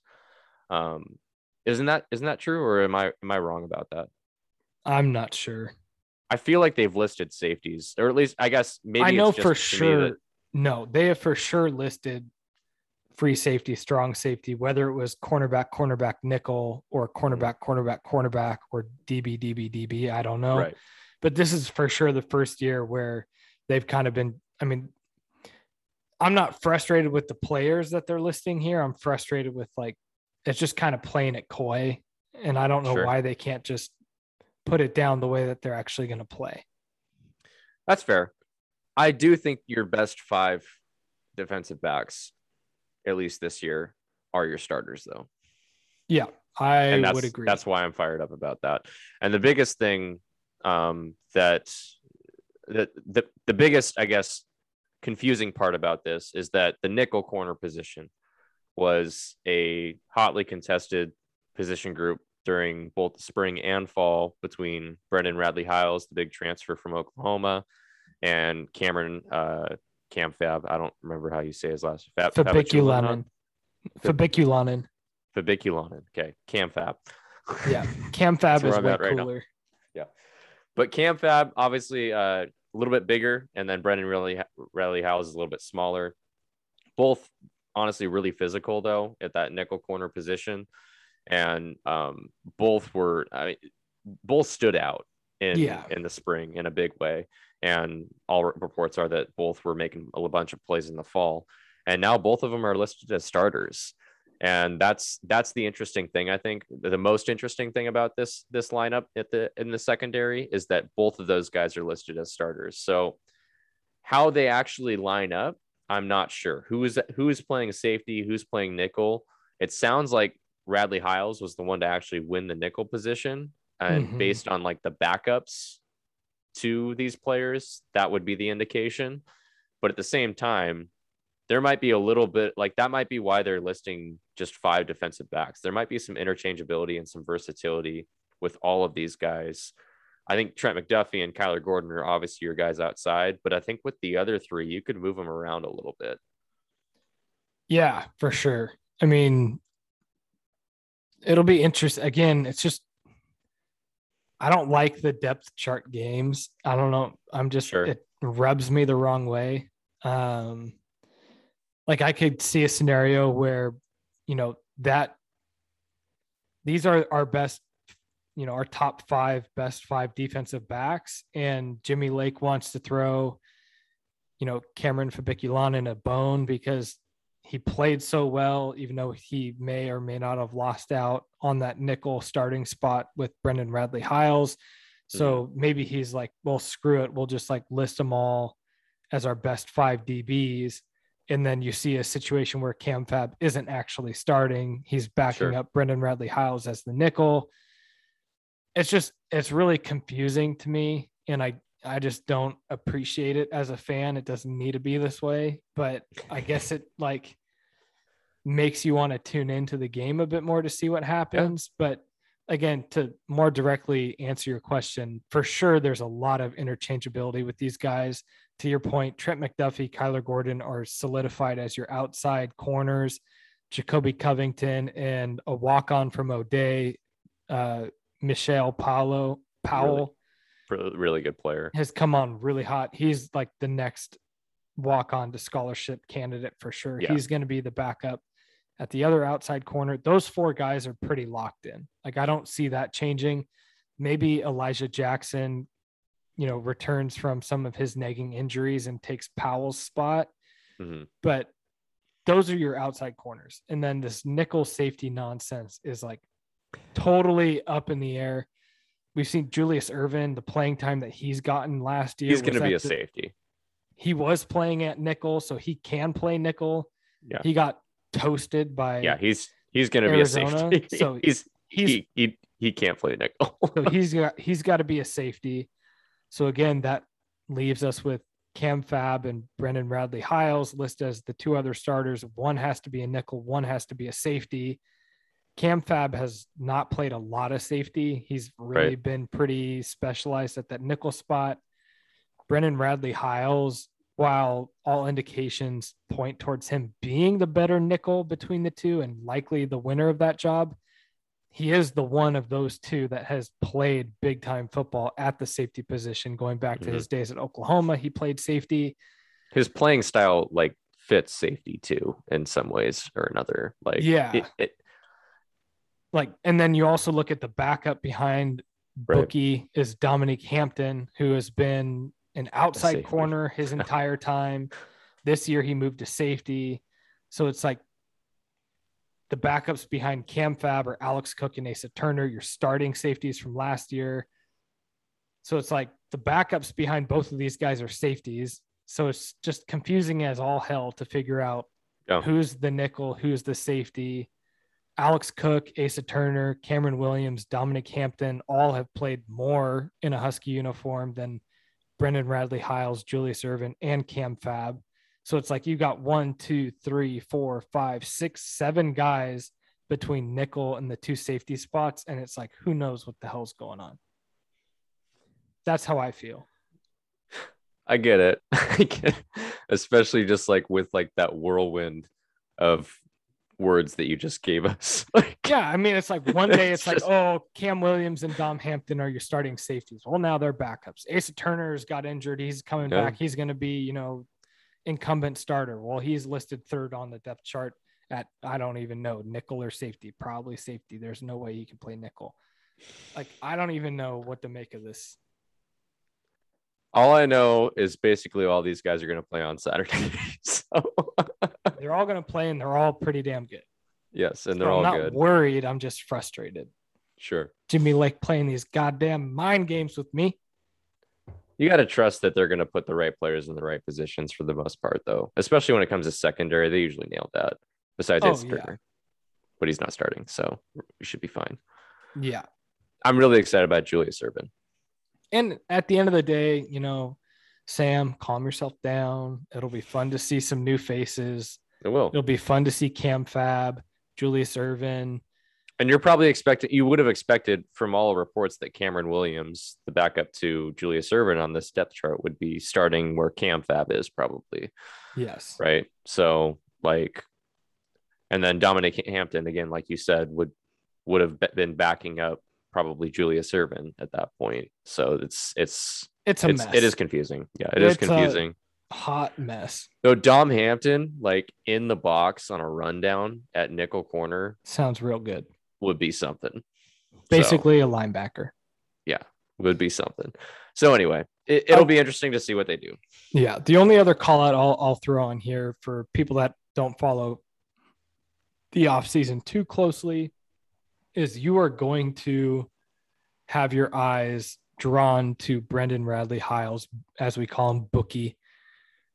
He wears number 44. He's a little bit on the smaller side, 5'9, 180, but he is a nasty dude. He's got like one of the all time cheap shots I've ever seen last year against LSU when he was playing for Oklahoma. I mean, he is out head hunting Mhm. and he's going to get ejected from a game this year. Like that's just going to happen. But you got to he's JoJo McIntosh in like a in like a midget frame from JoJo. Yeah, he's going to be an exciting player. He's got great hands. He's going to make plays. He wears number 44, which is going to look super sick on his jersey. You never Mhm. see a DB wearing number 44, so I love it. Mhm. But he's definitely going to draw your attention to him in more ways than one, hopefully more good than bad, but I'm excited to see him on Oh, the, yeah. sh- the shining lights of a game day. I am so pumped. And he's like in a very short order established himself as a leader of that death row dog mentality defense. He's nasty, dude. I love it. I'm all about it, dude. Um, I'm honestly excited to see all these guys play, and obviously just UW play in general. So, uh, quick note on the specialists. I just I, I wanted to just call out that Trent McDuffie is listed as your punt returner. Yeah. So we got to be. I mean, I think he was basically off last year too, and he said that he didn't play after the first game at punt returner. So I don't remember the depth charts for the other three games. I blacked that out. I 2020 doesn't exist to me anymore. So Yeah. I know he was like trading off with Rome Odunze and Kyler Gordon. Yeah. Trent McDuffie is our best punt returner for sure, Oh, for sure. but he's also your best defensive player. Yep. So like that's kind of the risk that you play. But Jimmy Jimmy talked about him Yeah. specifically as a punt returner though in in his press conference. I don't remember if it was this week or it was last this week. It was It was this week? Yeah. Yeah. So I'm fired up like, about that. I love having a, a defensive guy be our, be my punt returner. And he kind of took it the route of like, I really like the the grit and physicality that a defensive punt returner brings.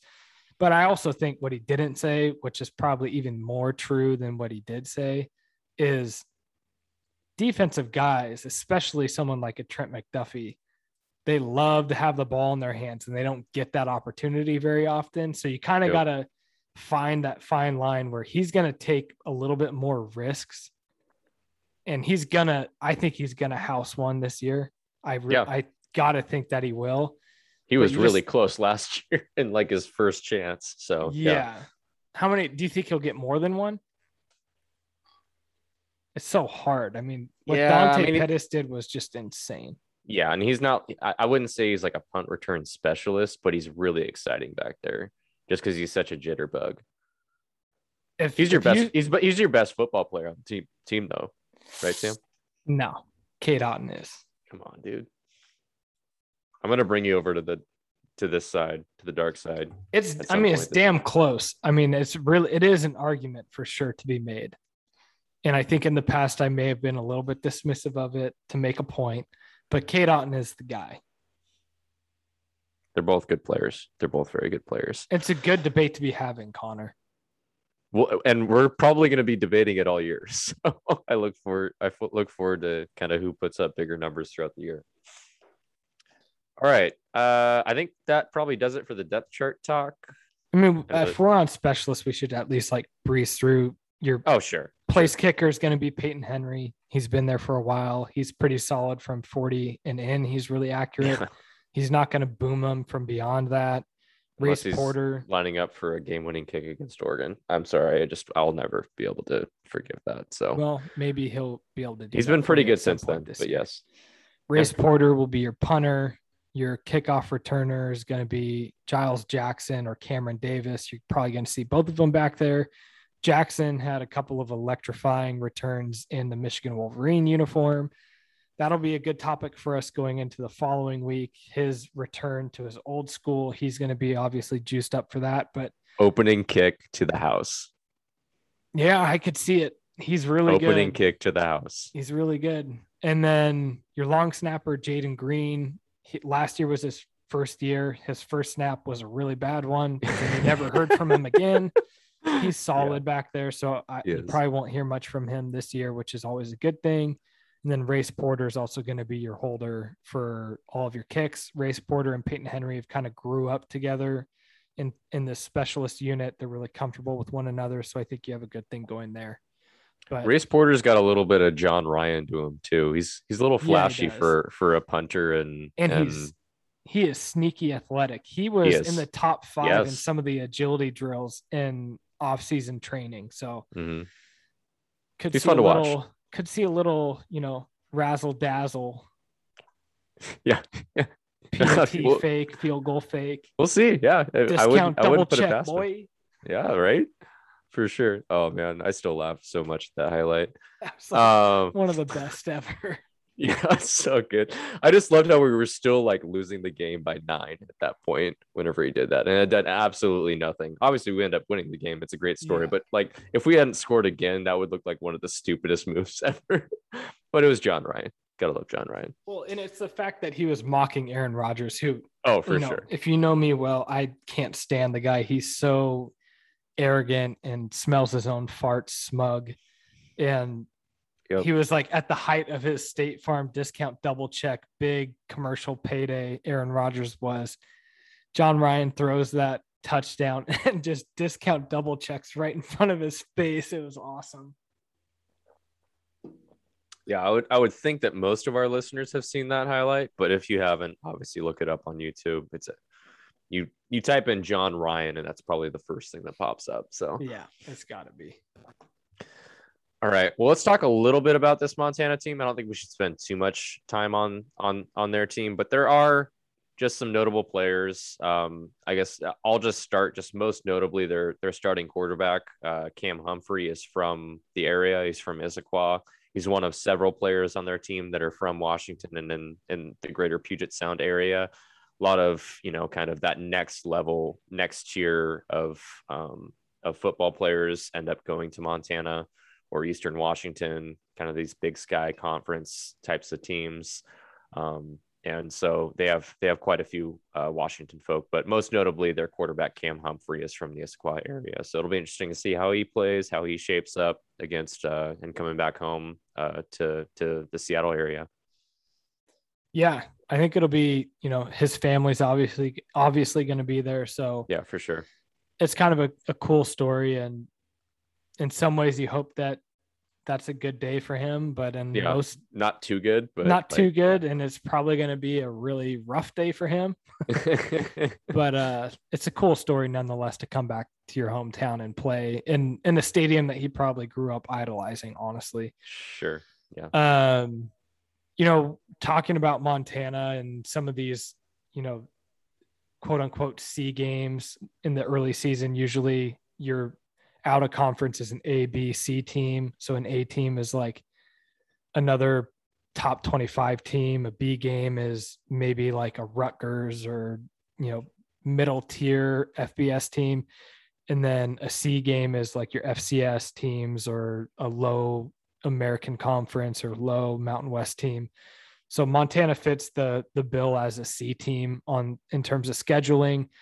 A lot of the times when you go into those games, you just expect to really win the game, really more or less from a size and talent perspective. Typically, you see that in the trenches more so than any other area. Although Montana has a really good sized offensive line, I can't attest to how well they move or how athletic they sure. are, but they're all 300 plus. They're big boys. So it'll be a, a, good first game test for our defensive line. They should dominate, but it's not like they're going up against what you might expect to be offensive linemen more in that like 270 to 280 range. Mm-hmm. Montana's bringing some big old farm boys to play. And it'll be interesting to see how that goes. Now, on the flip side of that coin, their defensive line is more of what you would expect to see of a school of their caliber. They're in that 270, 280 range. So again, looking at the size of our offensive line, arguably one of the biggest offensive lines in the country against these undersized interior defensive linemen of Montana, we should be able to, as Jimmy Lake loves to say, run the damn ball. And I expect to see a lot of that. No doubt. No doubt. You had a couple other players on here, Sam. Just a yeah. note, I haven't done any research on these guys, so I'll let you take the reins on this one. Yeah, so just a couple of other players, one on offense. They have a, a pretty legitimate wide receiver in Samuel Akem. Akem, I'm not sure how to pronounce his name, but he's a big body, 6'4, 210 pounds. And he's a senior he's in all of the Grizzly record books, and ter- I think he's top 20 in receptions, receiving yards, and touchdowns. So he'll be a good opening game test for our defensive backs. Not only is he proven in terms of being a productive wide receiver, but anytime you get a chance to play against a big body receiver and yeah get a first test like that, you know, you're going to see guys that size against Michigan, particularly against Stanford, a couple of other schools as well. So it'll be a good test for the DBs there. And then on the defensive side of the ball, I honestly a little bit underwhelmed from what I see with Montana. They have uh, a linebacker that's played really well for them. I forget his first name. It's like Jason Lewis or Jace Lewis. I forget, but mm-hmm he's he's a pretty good tackler, but really the leader of their defense is their safety, Robbie Hauck, and he's actually their coach's son, Bobby Hauck's son. He's their you know team's leading tackler. He's averaged over you know right around nine tackles per game. He had 129 tackles in 2019. So read into that what you will. He's a, a, good player for that level, but anytime your safety is the leading tackler on your team, that is not a good sign for what your defensive line and your linebackers are doing. So if you're catching the drift here, putting pieces together, I think you're going to be able to see our offense really grind out chunk yards on the ground. And Robbie Hauck is going to be bruised and battered and probably have 10 plus tackles against us, but all those tackles are going to happen five plus yards down the field and kind of too little too late. But he's a hell of a player for them and keep an eye out on him because he'll likely make a play or two. Shall we switch over to the UW side? I, yep. I have this kind of as like position groups to watch more than anything, just because I think a lot of guys are going to play.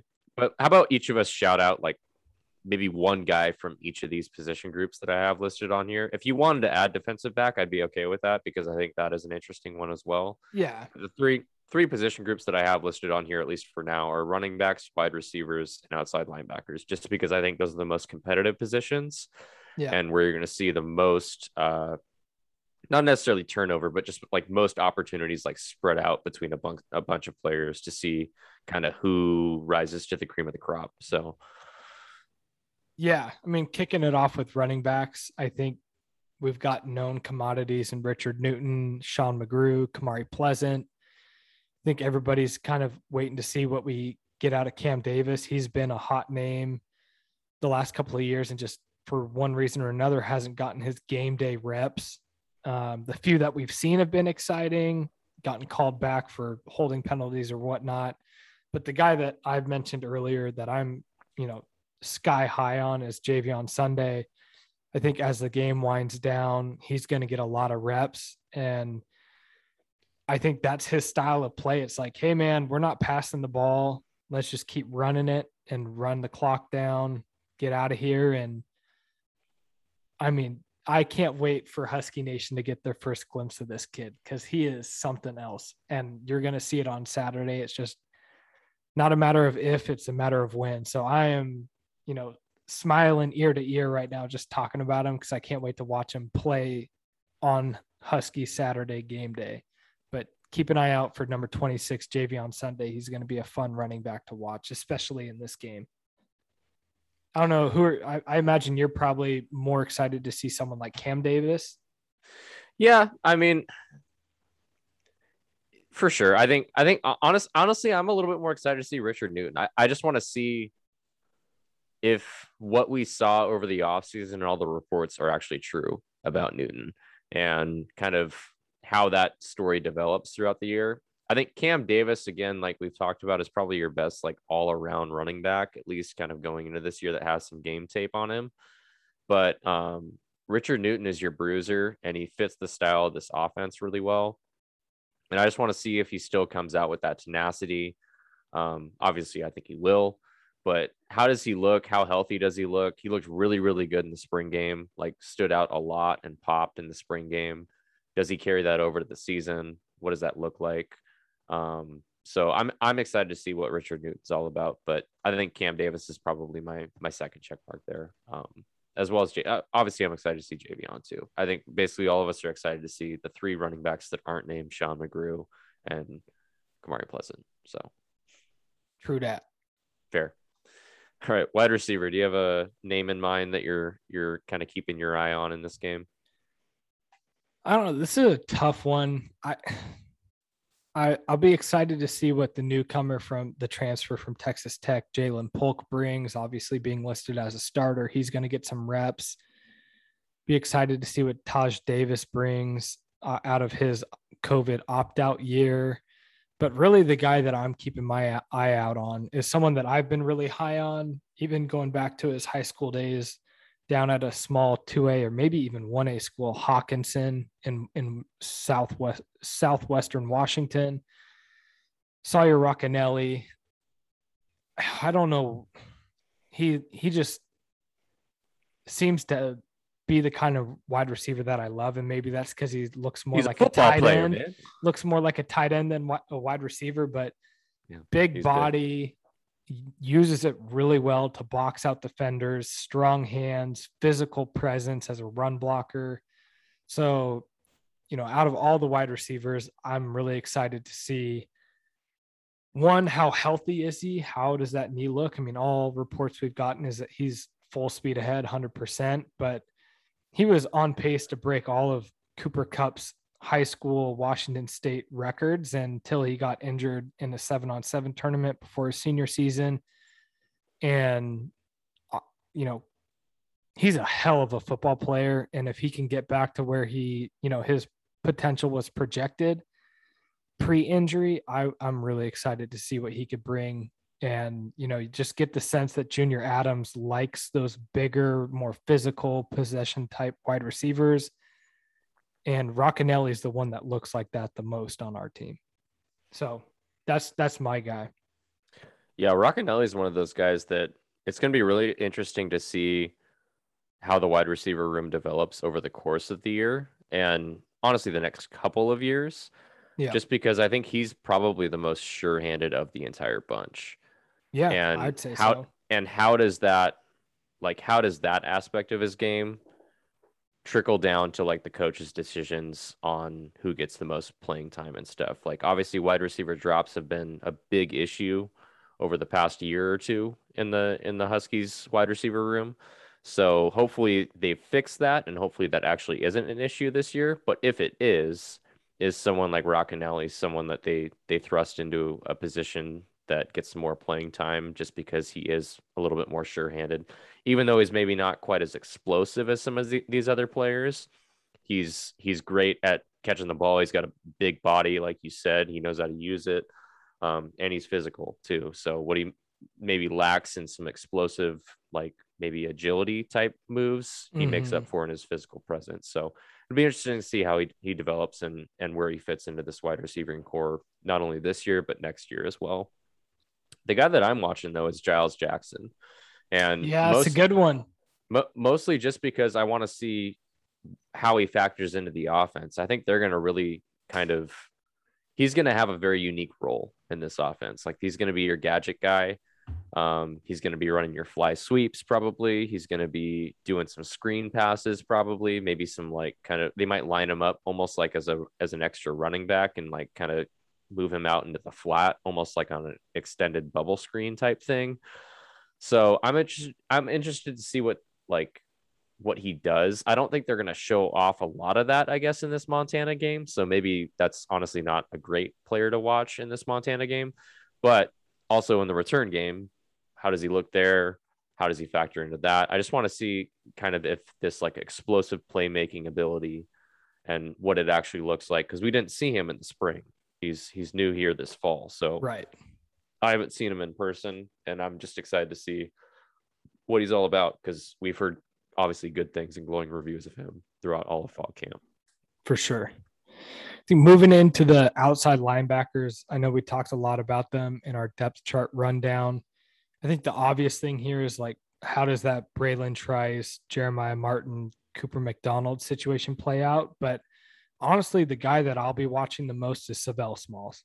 And came in with a lot of fanfare, like we've already mentioned, the local guy from Garfield and Kennedy Catholic, and you know showed some promise as a pass rusher, but he really struggled against the run in terms of maintaining his gap integrity and and setting and holding the edge in a physical, violent way.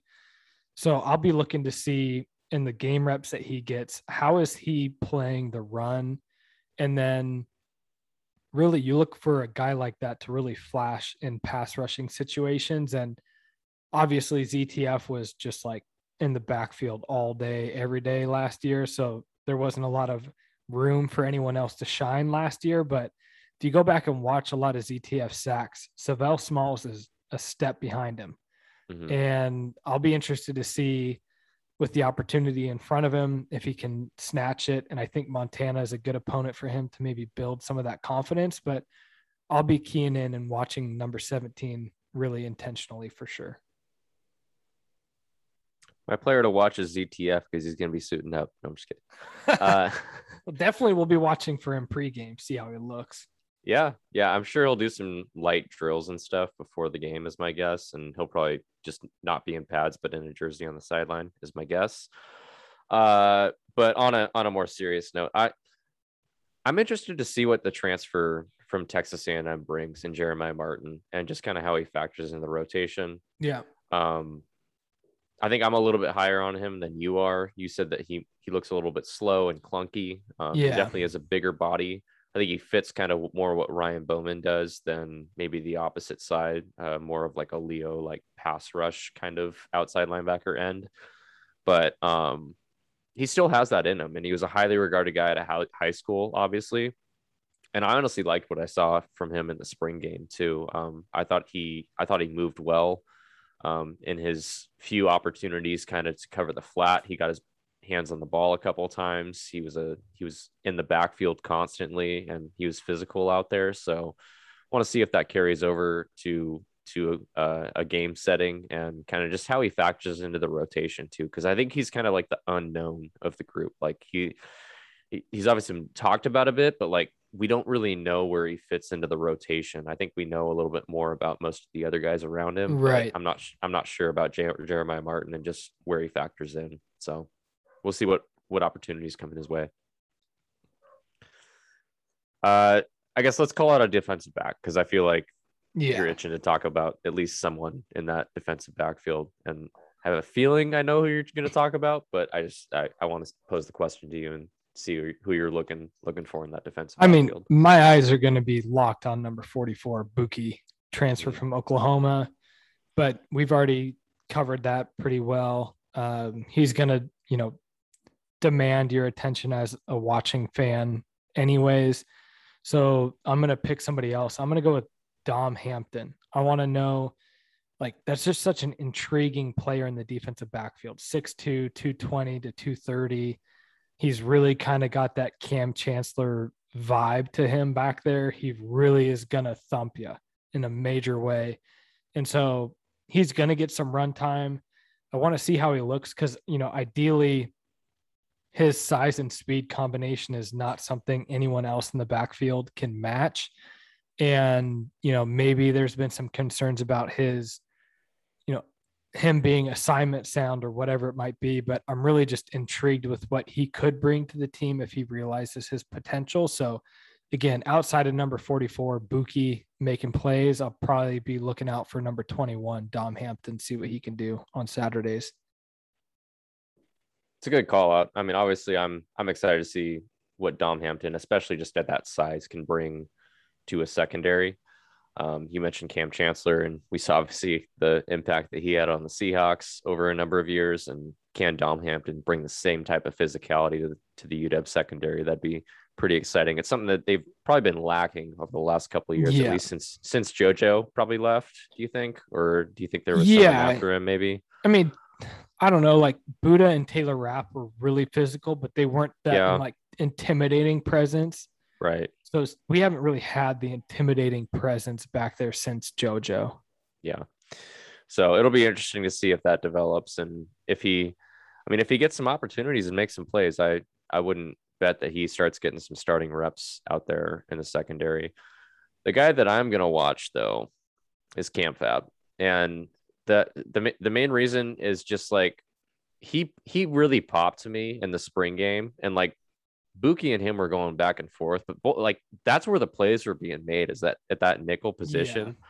Yeah. Um, I know a lot of opportunities go there, but God, he he gets into the backfield. He just blows up stuff. Like he he reads screens so well too. He's such a good tackler. Like yeah, that's he might be the thing. best tackler in in the secondary. Like that's kind of his mainstay is is yep. his tackling ability. Um, and he really showed that in the spring. And I'm just excited to see kind of I don't know, not only his tackling ability, but just like his playmaking ability. Like I, I think I think he can play a really cool role in this defense, and I I'm honestly really excited about the fact that both he and Buki are listed as starters because I think having them both on the field is a good thing because they're they are I think two of your best five defensive backs. Even though yeah. some of these other guys are are higher rated, Jacobe Covington's gotten a lot of praise. I think he's going to be a really really good corner one day. But you got Trent McDuffie there, obviously, right? Kyler Gordon, like, I mean, the sky's the limit for that guy. Like, he is so athletically talented, has obviously all the tools in the world, just needs yeah. to put it all together. Um, and I think he will. Um, and then you got like like Alex Cook and Asa Turner, who have been kind of just guys out there. Like Asa Turner was obviously a pretty high recruit. Alex Cook wasn't, but um, both just kind of guys. So I I'm interested to see what Cam Fab can bring to that secondary and just his, his sure his sure tackling ability, his playmaking ability. I think it's going to be on display early in the season. Yeah, there's a lot of interesting and fun guys to pay attention to in that backfield for sure. And again, it's kind of the theme of our show tonight is the Montana game. Like, you know, potentially might have to forget about the score at some point, but really do your best to stay engaged and you could see some of these young really highly talented players getting their first looks in you know live bullet situations and it'll be fun to see who who rises to the occasion. I think the only other position to call out is the obvious one like sam huard legacy quarterback son of damon huard nephew of brock huard he's going to play on saturday and he might actually end up playing quite a bit how does he look? How has he progressed over his three, four, five months on campus? And really looking forward to seeing number seven sling the ball in purple and gold. It seems like something that's been destined since the day he was born. So cool yeah. story there and will be fun to watch for sure. Oh man, I'm getting so excited. Dude, I know. I can't believe it's only Tuesday night. I know, I know. And this will obviously come out on a on a on a Wednesday, but I'm so excited for for this game. Oh my god.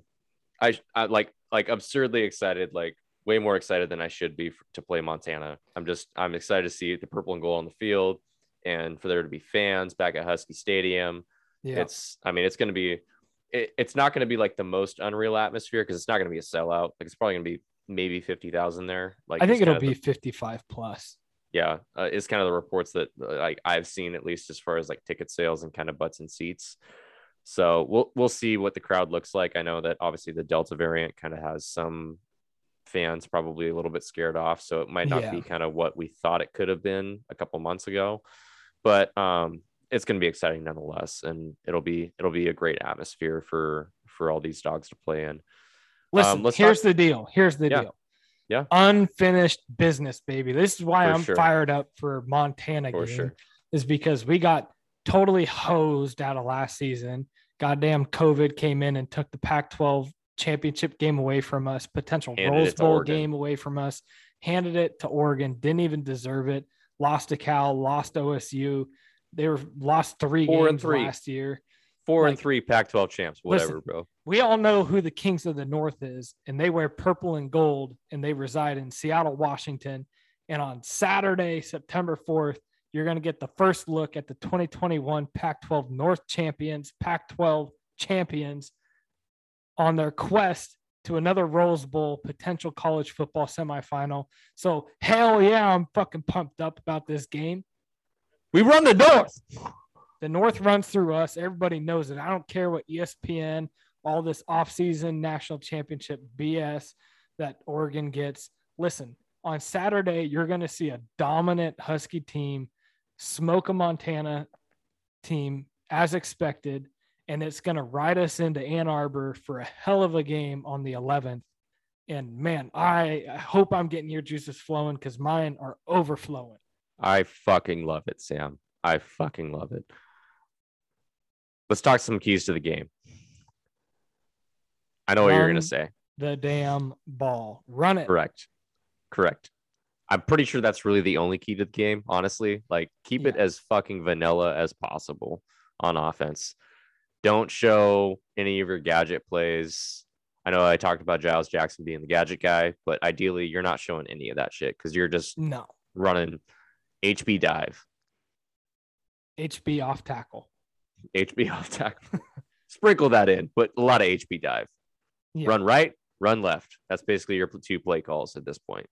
Yeah. Um, that that should do it against Montana, um, especially just that defense. If you're Yeah. running back, look for number 87 and number 51 and run behind their ass, and we'll be fine. Correct. That's Allow Kaden your talent. And size to dominate this game because it should. And keep it as vanilla as possible. Like I said, you shouldn't show anything uh, so that Michigan doesn't have film on because uh, that's the other that's the under, under undertold story about all this is that John Donovan didn't really get to install his like true offense last Right. year, right? It was a very slimmed down version just because of the shortened preseason, and then it was a shortened season, obviously, and then it was only four games. So um, we haven't really seen what John Donovan is all about as a play caller on on our offense, and I'm interested to see what that develops into. But I don't want to see it this this first this first game. I want to see Yeah. run right, run left, you know, two downs, another first down, another first down, 15 yards, five yards, eight yards, just Yeah. running clock. So I want to see 300 plus yards on the ground. I want to see at least one or two Dylan Morris passes connect over the top just to Sure. see it. just to see it, yeah. And then I want this defense playing with the hair on fire. I don't want to see a goddamn first down in the first half. That'd be that'd be legit. Yeah. Do you think they're do you think they're good enough to be able to not allow a first down the whole half? Yeah. I don't Yeah. think that's going to happen. Yeah. It's And pretty I mean, and I mean take. Montana earning a first down, not Buki Radley Hiles headhunting somebody, giving them a free first down. There's a question. Does Buki get ejected from this game? Do you think he's so fired up that he gets ejected? If he does, game? I hope to God it happens in the first half. yeah, for sure. Because uh, come September 11th, we gonna need that boy. he Yeah, needs to be sure. playing against Michigan for sure. I bet Jimmy's in his ear just like, okay, you can headhunt in the first half, but lock it up in the second. Like Yeah, we don't need risky. any players. hopefully he's just not playing in the second half, right? Yeah. Hopefully that would make me feel better. hopefully up right three or four scores at halftime and we can kind of just cruise after that but anyway let's let's do our score prediction real quick and then we can talk some pro dogs real quick just to Yeah. highlight a few names i think that makes sense with the flow um do you want to share your prediction first Yeah, I mean, I think we're pretty close here. It's Yeah. I'm predicting a blowout win. I've got 45-10 Huskies win. I think we should be able to have our way here. I think they'll probably score a garbage time touchdown, maybe get a Mhm. field goal at some point in the middle part of the game, but maybe they'll get a field goal on the first drive. I know that's been a theme with our defensive staff is we come out pretty vanilla for that first defensive drive and then really make adjustments and lock it down. So right. I think Montana will get a field goal and a touchdown. And then, you know, I think we'll get a handful of touchdowns and a field goal. Yeah, I'm totally predicting a very similar like I'm like you said, I, I predict they're going to get like a field goal on their first drive just because we're going to be kind of feeling out, feeling them out. And I think there's probably going to be some early early game jitters for a lot of our a lot of our guys on defense. There's some young guys out there that could be kind of blown, either a blown assignment or just a blown run contain or something like that on one side of the ball. Um, but obviously, we're gonna we're gonna lock it down and we're gonna we're gonna dominate this game because of our size and talent. And I'm seeing a 14, 42 to 13 win. Again, maybe a field goal in the first half for Montana, and then I think it's back up central come like middle of the third quarter, and they're able to get some some points against some of our second and third stringers maybe at the at the end of the game but i think our offense scores on most of their possessions probably and they really slow down the game with the running game i think they chew off a lot of clock and it could easily be like a 60 to 13 game but because we're just kind of running the ball most of the day i think it's it's like a 42 to 13 game all right uh, we should talk some pro dogs. We haven't talked pro dogs in a long time. It's it's been it's, a minute. Has has it been since last year? I don't think we've done a pro dog segment in 2021 yeah. really. So um yeah, so obviously I think the biggest news for pro dogs as it pertains to the Seattle area is that Sidney Jones, Sid the Kid, is back in town and uh, was traded for, came from the Jacksonville Jaguars. The Seahawks traded a six round pick. This this came down yesterday, I think, right? Yeah. It was yeah, we're recording this Tuesday. Yeah, Monday. Um, and yeah, he's a Seahawk. And you don't trade a six round pick like this late into like preseason if he's not going to play. So Sidney's going to play for the yeah. Seahawks. And I think that's awesome. Yeah. And some of the background history there is obviously he was a standout player for the Huskies. He played really well for us for a long time. And he was, you know, pretty much rated as a first round talent going into the NFL draft. And then on his final rep of his pro day, he blew his Achilles out before the draft. He fell to the second round. The Eagles selected him. You know, obviously took his whole rookie year to rehab. Then he dealt with some other injuries. His second year ended up getting cut by the Eagles, found a home for himself in Jacksonville and over the last year or two has really steadily built himself back up to what people thought he potentially could be. He's still got a ways to go, but last year he he played well when he was in the game. So I think it's definitely a player to your point that can come in and really contribute to the Seahawks defense. And I his length, I mean, he's not necessarily the tallest or the most stout corner, but he's got some freakishly long arms and he gets his hand on balls. He's got good ball skills. So I think he, he could potentially find an, a home for himself in this Seahawks defensive backfield for sure. So welcome home, Sidney. Yeah, for sure. I, and I don't think he's going to start right off the bat. Like, I mean, he, he obviously like just got into town probably today. Yeah. So um, he's gonna he's gonna need some time, especially with the way that that uh, Pete Carroll uh, teaches defensive backs, and it's it's a little bit of a different method to to uh, defending uh, as far as like the kick step or whatever they call it. Um, so it's a different technique that most most defensive backs have to kind of learn first before they just are thrown in there. But I think probably by mid-season at the latest, I think Sidney's probably one of your your starting outside outside corners. Yeah, I think so. Um, let's see. Uh, I know uh, the other the other big news that I wanted to bring up, and I hope hopefully Katie's dad, my my wife's dad, my father-in-law Grant is listening as a Giants fan. The crew is back together. You Dante bet. Pettis and John Ross both made the Giants roster, and neither one has done much in the NFL, but they both made the roster, and obviously they were a hell of a duo in a Husky uniform. So you got to be excited about that and obviously just as as a dog fan excited about that but I think Giants fans should be excited too for just like both those guys have potential, and especially if they made the roster. Yeah, like there's they showed some promise in the preseason and in in in training camp. So both those players definitely have potential to be capable starters. Uh, so I'm excited to see how that develops, um, and happy to see that they both got opportunities in New York. Yeah, for sure. Happy to see them land together. I think they have been good friends for a long time. So mm-hmm. hopefully they can bring the best out of each other again and, and reach some of that potential that we talked about. I know some of the other news is a little bit more somber for some of the pro dogs coming with the NFL teams cutting down to their active rosters of only 53 players.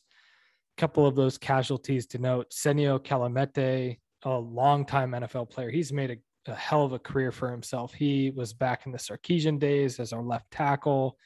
He's been playing guard in the NFL. He got released by San Francisco. Odds are there's probably a team out there that'll pick him up off the waiver wire at some point, likely after week two. Uh, Elijah Qualls was released by the New York Giants. A little bit of a surprise. Jaydon Mickens got cut by Tampa Bay. He was a yeah, pretty good contributor a, to their Super Bowl team on the special teams side of things, he'll for sure get picked up by another team just based on the contributions he made to that Super Bowl team last year. And then another one to call out Jake Browning got waived by Minnesota Vikings. The rumor there is that they want him back as their practice team scout quarterback if he clears waivers, which a little bit of a risky move because he's been playing really well for them in you know their backup third string scout team type player so i think if if there's a want or a will for Jake Browning to continue playing in the NFL. I know people are in his ear about coaching sooner rather than later, but sure. There's going to be a team out there and you know whether he clears waivers or not, he's got an NFL spot for himself. Um, I can keep kind of going down the list. I know Desmond Trufant unfortunately got cut by Chicago. That's the other name to watch for the for the for the Seahawks if you know week one goes poorly at corner. Yeah. And if he's still unsigned. Uh, honestly, kind of unfair to Desmond though. I think like I think I read like his dad passed away, like their dad passed away, yeah. and he's been back home for a bit. Um, so he like skipped out on training camp, and that was, I mean, obviously like if you're skipping out on training camp that's not going to lend good things to you making the roster but kind of unfortunate just timing with all of that and obviously thoughts and prayers out out to the Trufant family. Yeah, for sure. And I don't think that he skipped out for much. I mean, he was just out a couple of days on bereavement and I I think it's one of those things where he was likely going to get cut anyways, but just again like you said crappy timing. Um I know uh Myles Bryant I think I don't yep. know if you mentioned. Did you mention him? No, not yet. No, he he got cut by the Patriots as well, and he had that was a little bit of a surprise too because he had he had kind of come on for them and been playing nickel corner for them um, towards the end of last season and doing a good job of it too. Um, so that was a little bit surprising as well. I I think most of these guys are going to find some homes, whether or yeah. not it's going to be practice squad or not. Like some of them could be practice squad, but I'd be surprised if most of these guys don't play at some point this year in the NFL. Yeah, I think that's pretty much your list of fringe NFL guys. Then, mm-hmm. you know, there's a handful of others that have been hanging on. I know like Aaron Fuller got cut by the Seahawks. He's yeah. someone that's probably on the outside looking in in terms of finding a job in the NFL practice squad or not this year he'll probably be on. He was on our practice squad last year. I bet he would be back on it again this year. Yeah, if he if he clears waivers. Yeah, there's a good chance for that. Um, you know, I I know. Whatever Coleman, happened to Jordan Miller? Because I, I, know that he was on our practice squad last year, and then I think we still had him signed, but I haven't heard a peep. Yeah, he got cut him. a cut like a week ago or so. Oh, did he? Okay, I didn't. yeah, so I don't know what he's been up to since that happened. I know Coleman Shelton I thought mm. would potentially get cut from the Rams, but mm. he's dealing with some injury concerns. So I think he's been placed on, on, IR? On the IR or the pup list. So pup. he's like technically still on the squad, not counting towards the 53. But I know Sean McVay came out and had some nice things to say about Coleman Shelton. Um, but those are just some of the, you know, that's the news. I know it kind of paints like a somber picture for the Huskies in the league, but there's 30 plus other guys that are locked in as contributors on 53 man roster. Obviously, led by none other than Budda Baker, is worth calling out. Every year, the NFL players vote on their own, uh, in in the player's own opinion, the top 100 players from the previous season. Budda Baker ranked in at number 19, so he, among peers, he's considered one of the 20 best football players, regardless of position the highest ranked safety by his peers. So I think that's a great accomplishment and a feather in the cap for the Huskies' best pro player by far, Budda Baker. We're number three down at Arizona Cardinals, primed for another breakout. Hell of, you know, great season. I guess not breakout if you're a top 20 player, but needless to say, he's going to have a good year for them for sure. Yeah, I'm trying to, sorry for looking away from you. I'm I'm trying to find this uh this tweet that had Elijah Molden's quote because he had a hell of a quote. Um, and I wanted to end this end this segment on a good note. Um, I don't know if you you saw this or not. I don't but he think a, I did. Okay, let me see if I can find this. Do you have anything else to talk about? oh, let, let me. No, I got it here. I got it here. Hold on, it's just blowing up. Uh, Do do do do do do do do. Computer loading. All right. Uh, Elijah Molden says everything we learned at UW football, or he learned learned at UW football, has created a foundation for him and is transferring over to the NFL. Credited uh, uh, Coach Lake for getting him ready. The process Molden had at Washington is able to be applied during film study, practice, etc. with the Titans.